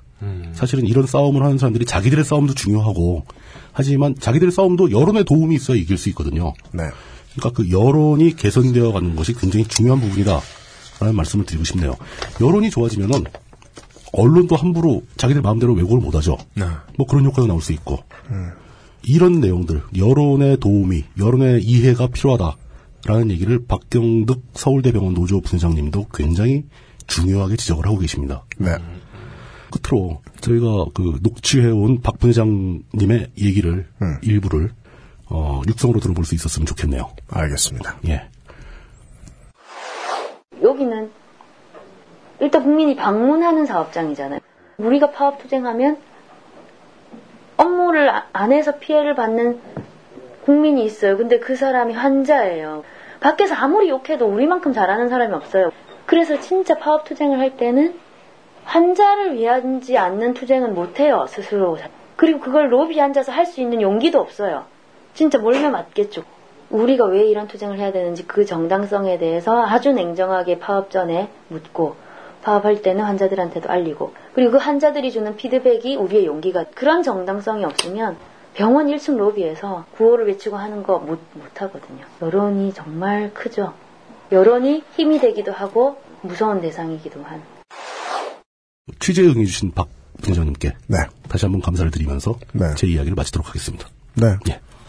취재에 협조해주신 서울대병원 노조 여러분께 다시 한번 네. 예, 관계자 여러분들께 예. 네. 어, 감사 인사를 드립니다. 감사드립니다. 네. 파업은 실로 전쟁입니다. 어 무슨 전쟁이요? 무슨 전쟁이요? 실로 전쟁입니다. 실로 전쟁. 그야말로. 아. 예, 예. 그야말로 전쟁입니다. 그러니까 투쟁이라고 부르죠. 예, 네. 아, 난 실로전 뭐 이런 줄 알고. 상대한테도 이겨야 되는데 언론전에서도 승리를 해야 되고 여론전이 제일 중요하죠. 예, 예. 여론몰이도 열심히 해야 되고 뭐 하나 빼놓고 생각할 수 있는 것이 잘 없습니다. 이게 이분들이 안타까워하는 게 그 병원에 오시는 분들에게는 충분히 홍보 활동을 할 수 있다는 거죠. 네. 근데 병원 외부에 계신 분들한테 홍보할 방법이 전혀 없다. 자신들에게는. 전쟁이라는 게 이제 종합 예술이다 보니까 그렇죠. 이것저것 다 신경 쓰고 다 전략에 맞게 이길 만한 상황을 만들려고 하다 보면 대의를 가져가는 것이 불가능에 가깝습니다. 그래서 이제 우리가 대의에 대해서 얘기하다 말고 저는 갑자기 조합원 분들 걱정이 되기 시작하는 것이 그렇죠. 전쟁에서 승리하기 위한 조건은 매우 복잡합니다만은 지속적으로 싸우기 위한 조건은 매우 간단합니다. 힘이 빠지면 안 됩니다. 그런 의미에서 병원 측은 희망의 끈을 놓지 않을 수 있죠. 왜냐하면 대의에 맞추다 보니까 병원 노조가 자신들의 개인적인 이득이라고 판단한 어떤 것들을 너무 많이 내려놨습니다. 그렇죠. 어떻게 하시는 게 좋겠다라는 어줍잖은 조언을 드리려는 것이 아니라 조합원들이 힘 빠질까봐 너무 걱정입니다. 네. 그렇죠. 노조 집행부의 지지율이 떨어질 수도 있고요. 이러다가 예. 싸움을 이제 손을 놔버리면 우습고 비겁한 얘기입니다만은 다른 곳들이 줄줄이 무너질 그렇죠. 가능성이 높죠. 예. 해일에 맞서던 방파제가 한 구석이 터져버리는 것 같은 느낌이죠. 그렇죠. 예. 네. 그래서 힘 안 빠지셨으면 좋겠다. 네. 지치지 마시라. 네. 지치지 않는 전략에 대해서 많이 고민해 봐주셨으면 좋겠다. 네. 하는 생각이 듭니다. 그냥 응원, 짧게 말하면 응원한다는 뜻이에요. 네. 우리는 응원을 해도 이렇게 좀 힘들게 응원을 하네요. 예. 좀 이렇게 심플하고 좀 직관적으로 응원하는 방법 없습니까? 그럼 내 재수없어. 아 그래요? 힘내세요. 뭐야 그게. 뭐 가- 간발에 뭐 간발의 가장 비겁한, 비겁한 말투. 간발에. 전혀 진심이 안 담긴. 아무 상관없다, 나랑. 예, 이런. 네가 알아서 해라. 뭐 이런 뜻. 아, 예, 뭐, 예, 예, 뭐. 예, 예, 그런 게 아닙니다. 네. 아, 이렇게 이번 주에 취재 시간을 할양했고요. 네. 예. 아 진짜 진짜 정말 고생들 많이 하셨고 진짜 저는 감사하다는 말씀밖에 드릴 말씀이 없습니다. 그렇습니다. 예. 우리가 그 병원을 안 가더라도요. 그럼요. 예. 파장은 무조건 다가옵니다. 네. 우리 사회의 한 부분을 지켜내고 있는 중이니까요. 왜냐하면 동네의 의사 선생님들의 깊어지는 주름을 쉽게 느끼거든요. 병원에 가면. 그렇죠. 왜냐하면 그렇습니다. 예. 그래 나 이제 뭐 은퇴 뭐 금방 하겠지 압박은 심한데 여기서 맨날 보던 동네 사람들 상대로 무슨 돈을 더 뜯어내 그럼요. 하는 생각을 하는 표정을 보고 있으면 아 세상이 어떻게 돌아가는가 하는 생각을 하게 된단 말이에요 내가 이 병원에 자주 다녀가지고 비급여 치료를 별로 안 받고 그래도 건강하게 잘 다녀서 의사한테 너무 고마운데 갚을 방도는 없죠 짧고 간결하게 힘내시란 말 드리는 것도 별로 염치가 없게 느껴져요. 그러니까요. 예. 이 양반들이 무너져도 우리는 뭐 왜 지고 왔냐라고 할 말도 없고요. 그냥 당해야 돼요. 그냥 이 양반들이 못 막아서 앞으로 다가올 재난을 다 당해야 돼요. 그냥 우리 살갗 피부에 그냥 몰려오는 거죠. 예. 예. 그게 뭐 어디까지라고 말씀드리면은 과도하게 겁주는 것 같으니까 뭐 비유는 생략하도록 하죠. 여간에 매우 고맙게 생각한다. 라는 정도의 간단한 결론으로 네, 이번 주 취재를 마무리를 하겠습니다. 네. 아, 안타깝게도 물뚝의 달. 다음 주에 다음 주에- 독재유산 답사기 시간.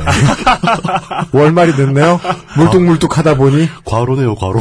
예. 가정과 물뚝에다. 네. 독재유산 답사기 시간에 아. 물뚝신송 어, 역사 의견가를 만나는 것으로 하겠습니다. 예. 예, 이번 주 수고 많으셨습니다. 예, 감사합니다. XSFM입니다. 이 대리, 맨날 살 뺀다면서 점심에 웬 소세지야? 에이, 과장님. 이건 기름지고 짠 마트 소세지가 아니고요. 아임닭 닭가슴살 소세지예요. 어, 이것도 닭가슴살이야?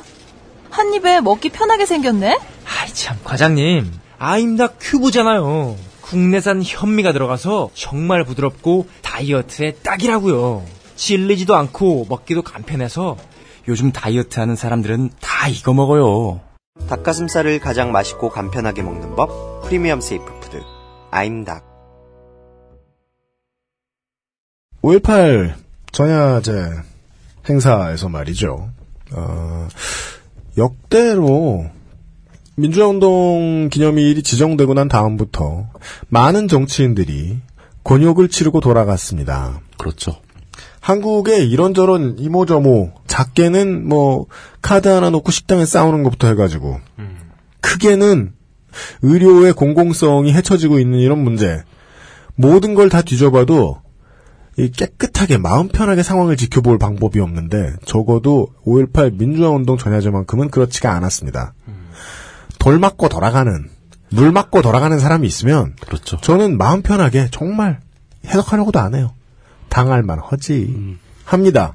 왜냐하면 우리나라 사회가 합의를 통해서 걸러내지 못한 많은 덕을 민주화운동 전야제는 알아보고 대접해주거든요. 그에 맞게. 그런 거죠.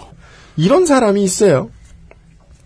일찍이 거대한 방직회사 창업주의 아들로 태어나서 26살에 제강회사의 상무가 됐다가 32살에 좀 더 큰 회사의 사장이 됩니다. 아, 그랬다가 그렇게 돈이 많으면 32살에? 어, 일을 굉장히 잘하나 보네요. 머신. 한, 한 10인분의 일을 해치우는. 뭐 제약회사 광고에 하면 퍼포먼스가 대단한 그런 인물이라 당연히 전개로 가야죠. 전두환 정권 때 김영삼을 찾아가서 정치활동을 시작한 인물이 됩니다. 그리고 지금까지 오선 의원이 됩니다. 그리고 이 사람의 아버지는 누구지? 일제 강점기의 에, 경북도회 의원. 그렇죠. 조선 임전보국단의 간부였습니다. 이 무슨 일을 하느냐? 전쟁에 나간 황군에게 위문 편지 보내는 운동을 하는 일을 했던 사람이다. 아, 애국적인 단체죠. 해방 후에도 이 사람의 아버지는 그죠, 그 국이 이, 이 한국이 아니어서 문제지. 예, 예. 이 사람의 아버지는 수환가였습니다. 네, 네. 일본인들이 두고 떠난 뭐죠? 적산. 네. 왜 이렇게 다 또 이런 거에 뜻이, 뜻이 맞는지. 중에 하나인 전남 방직을 불화받아서 부자가 되지요. 어. 대박이죠, 그 정도면. 네.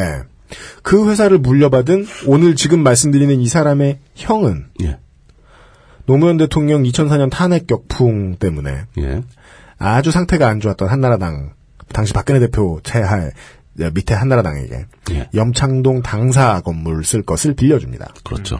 그리고 박정희 대통령 기념 사업에도 참여하지요. 이 사람은 자기의 친가뿐만 아니라 외가도 이런저런 커리어가 눈에 띕니다. 이 사람은 현재 조선일보 방상훈 회장과 내외종간입니다. 내외종이라는 명칭도 좀 설명이 필요하죠. 이 사람의 에, 어머니가 방상훈 회장의 고모입니다. 복잡하다. 이 사람은 방상훈에게 고종사촌이고요. 어. 그렇죠. 방상훈은 이 사람에게 외사촌입니다. 이 사람의 집안은 또한 현대그룹과 사돈입니다. 이 사람의 누나가 현대상선의 현영원 회장과 혼인을 합니다. 그렇죠. 어, 여기 막, 막 그, 시계 똑딱거리는 소리 넣으면서, 이 사람은 누굴까요? 이러면. 그 부부의 정답을 아시는 분은 뭐 이런 거. 그 부부의 딸이 바로 현정은 회장입니다. 어, 맞습니다. 예. 그렇구나. 이 사람이 안 걸리는 사람이 없어요. 이 사람이 현정은 회장의 외삼촌인 거죠. 어, 신기하다. 처가로 가볼 것 같으면 이 사람의 부인은 만주 군관학교 출신으로서 이승만 대통령 비서관과 자유당 정권 공보처장, 박정희 시대의 국회의원 삼선을 한 최치환의 딸입니다. 그렇죠. 이 사람은 지난 5월 18일 광주민주화 운동 기념일 전야제 때 새누리당 대표의 자격으로 물을 한바탕 맞습니다. 그리고 이 사람이 물을 맞은 것에 대해서 윤장현 현 광주광역시장은 이 행위는 강주 시민의 뜻과 배치된다. 라는 우려를 표명합니다. 공직자의 입장에서는 그렇게 말할 수도 있다고 봅니다. 수요일 날 내놨던 에, 이런 메시지가 있었어요. 시장 이름을 걸고 열린 5.18로 당당하게 나아갑시다라는 제목의 글에서 뭔 소리야. 여당 대표가 5.18 전야제 행사에 끝까지 함께하지 못한 일은 옥에 튀었다. 이는 전체 광주 시민은 물론 5.18 단체들의 뜻과도 배치된다라는 말을 했다고 합니다. 5.18이 배타성과 지역성에서 벗어나야 함을 일깨워준다. 가슴을 활짝 열고 누구나 함께 동참하는 열린 5.18로 나가야 하며 그래야만 5.18의 전국화와 세계화가 더욱 앞당겨질 것이다 라고 강조했다고 합니다. 아무 상관없는 이야기인데요. 대체 누가 저질렀는지도 알 수 없는 미스테리한, 아직 100%라고 수사 결과가 밝혀진 것은 없는 미스테리한 9.11 테러에 대해서 저는 미국 정부가 국민의 안보 불감증이라는 말을 단 1초라도 떠드는 것을 본 적이 없고요. 정반대 극단으로 오히려 건강하지 못한 결론을 내놨죠. 다 확실하지 않았음에도 불구하고 누군가를 대표로 잡아 죽였고요. 네, 일각에서는 저항하지 못했다. 라는 후설도 들려올 지경입니다. 하지만 어떠한 문제에 있어서 국민들이 이해를 하려면 다만 못해 적을 만들어서라도 만든 적을 처단해서라도 국민들을 이해시킨 다음에야 포용을 말하든 화해를 말하든 할 수 있다는 자세만큼은 정말 추천하고 싶진 않지만 부러울 지경입니다. 잘못된 시기라고 역사가 헌법이 인정하고 있는 그 시절의 부역자들도 처단을 못했습니다.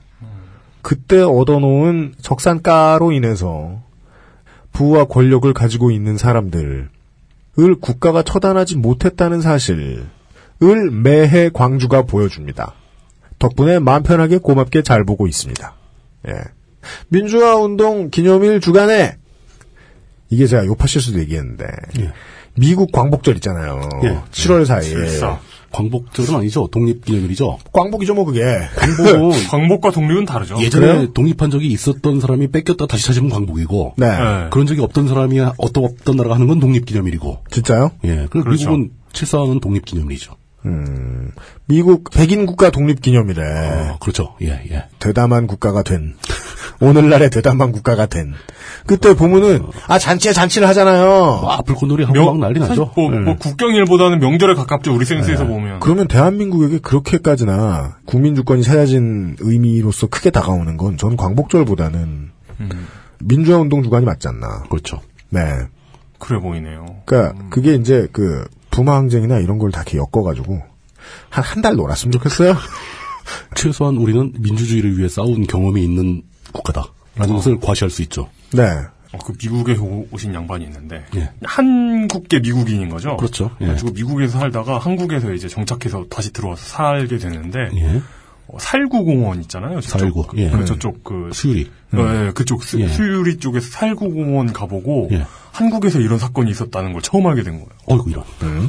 어, 그래가지고 굉장히 인상 깊어하더라고요. 그러니까 그래요. 자랑스러운 역사가 될 수 있을 것 같아요. 살구부터 그, 시작한 네. 이 민주화 운동의 정신에 대해서 그게 부산이었든 마산이었든 서울이었든 광주였든 말입니다. 그렇죠. 어, 민주화 운동의 정신에 대해서 지금도 침을 뱉고 귀를 꺼내 흔드는 그 앞에서 아, 불경한 소리가 많이 나오는 이유는 그만큼 누를 수 없는 값진 투쟁이었기 때문은 아닌가 대충 생각을 해봅니다. 그렇다면 나라가 망하지 않고 잘 굴러가면요. 에, 그렇게 오래 지나지 않아서 아 잔치 중에 잔치날이 될 겁니다. 이때는 아 잔치입니다. 이 주간 전체가 일주 전체가 잔치의 주간이 되기를 저도 바라겠습니다. 네. 야, 민주주의 국가에서 살게 된 것을 서로 경화하면서 술도 먹고 대시도 하고 그런 좋은 때가 빨리 왔으면 좋겠다. 아 지금부터 여러분들이 하시면 더 빨리 올 겁니다. 놀아봅시다. 예. 아, 대학생분들은 기말고사 잘 보시고 기말고사 끝난 다음에 5.18 광주 민주화 운동이 어떤 것인지 역사책에도 한번 들여다보시길 바랍니다. 네. 어, 다음 주에 모를 거라고 분명히 그렇습니다. 다음 주에 더 모를 것 같은 예. 에, 독재유산 답사기를 들고 다시 돌아오도록 하겠습니다. 유엠수의 프로듀서 이용상 임수석 물뚝심송 다음 주엔 역사 의견가입니다. 감사합니다. 감사합니다. XSFM입니다. I D W K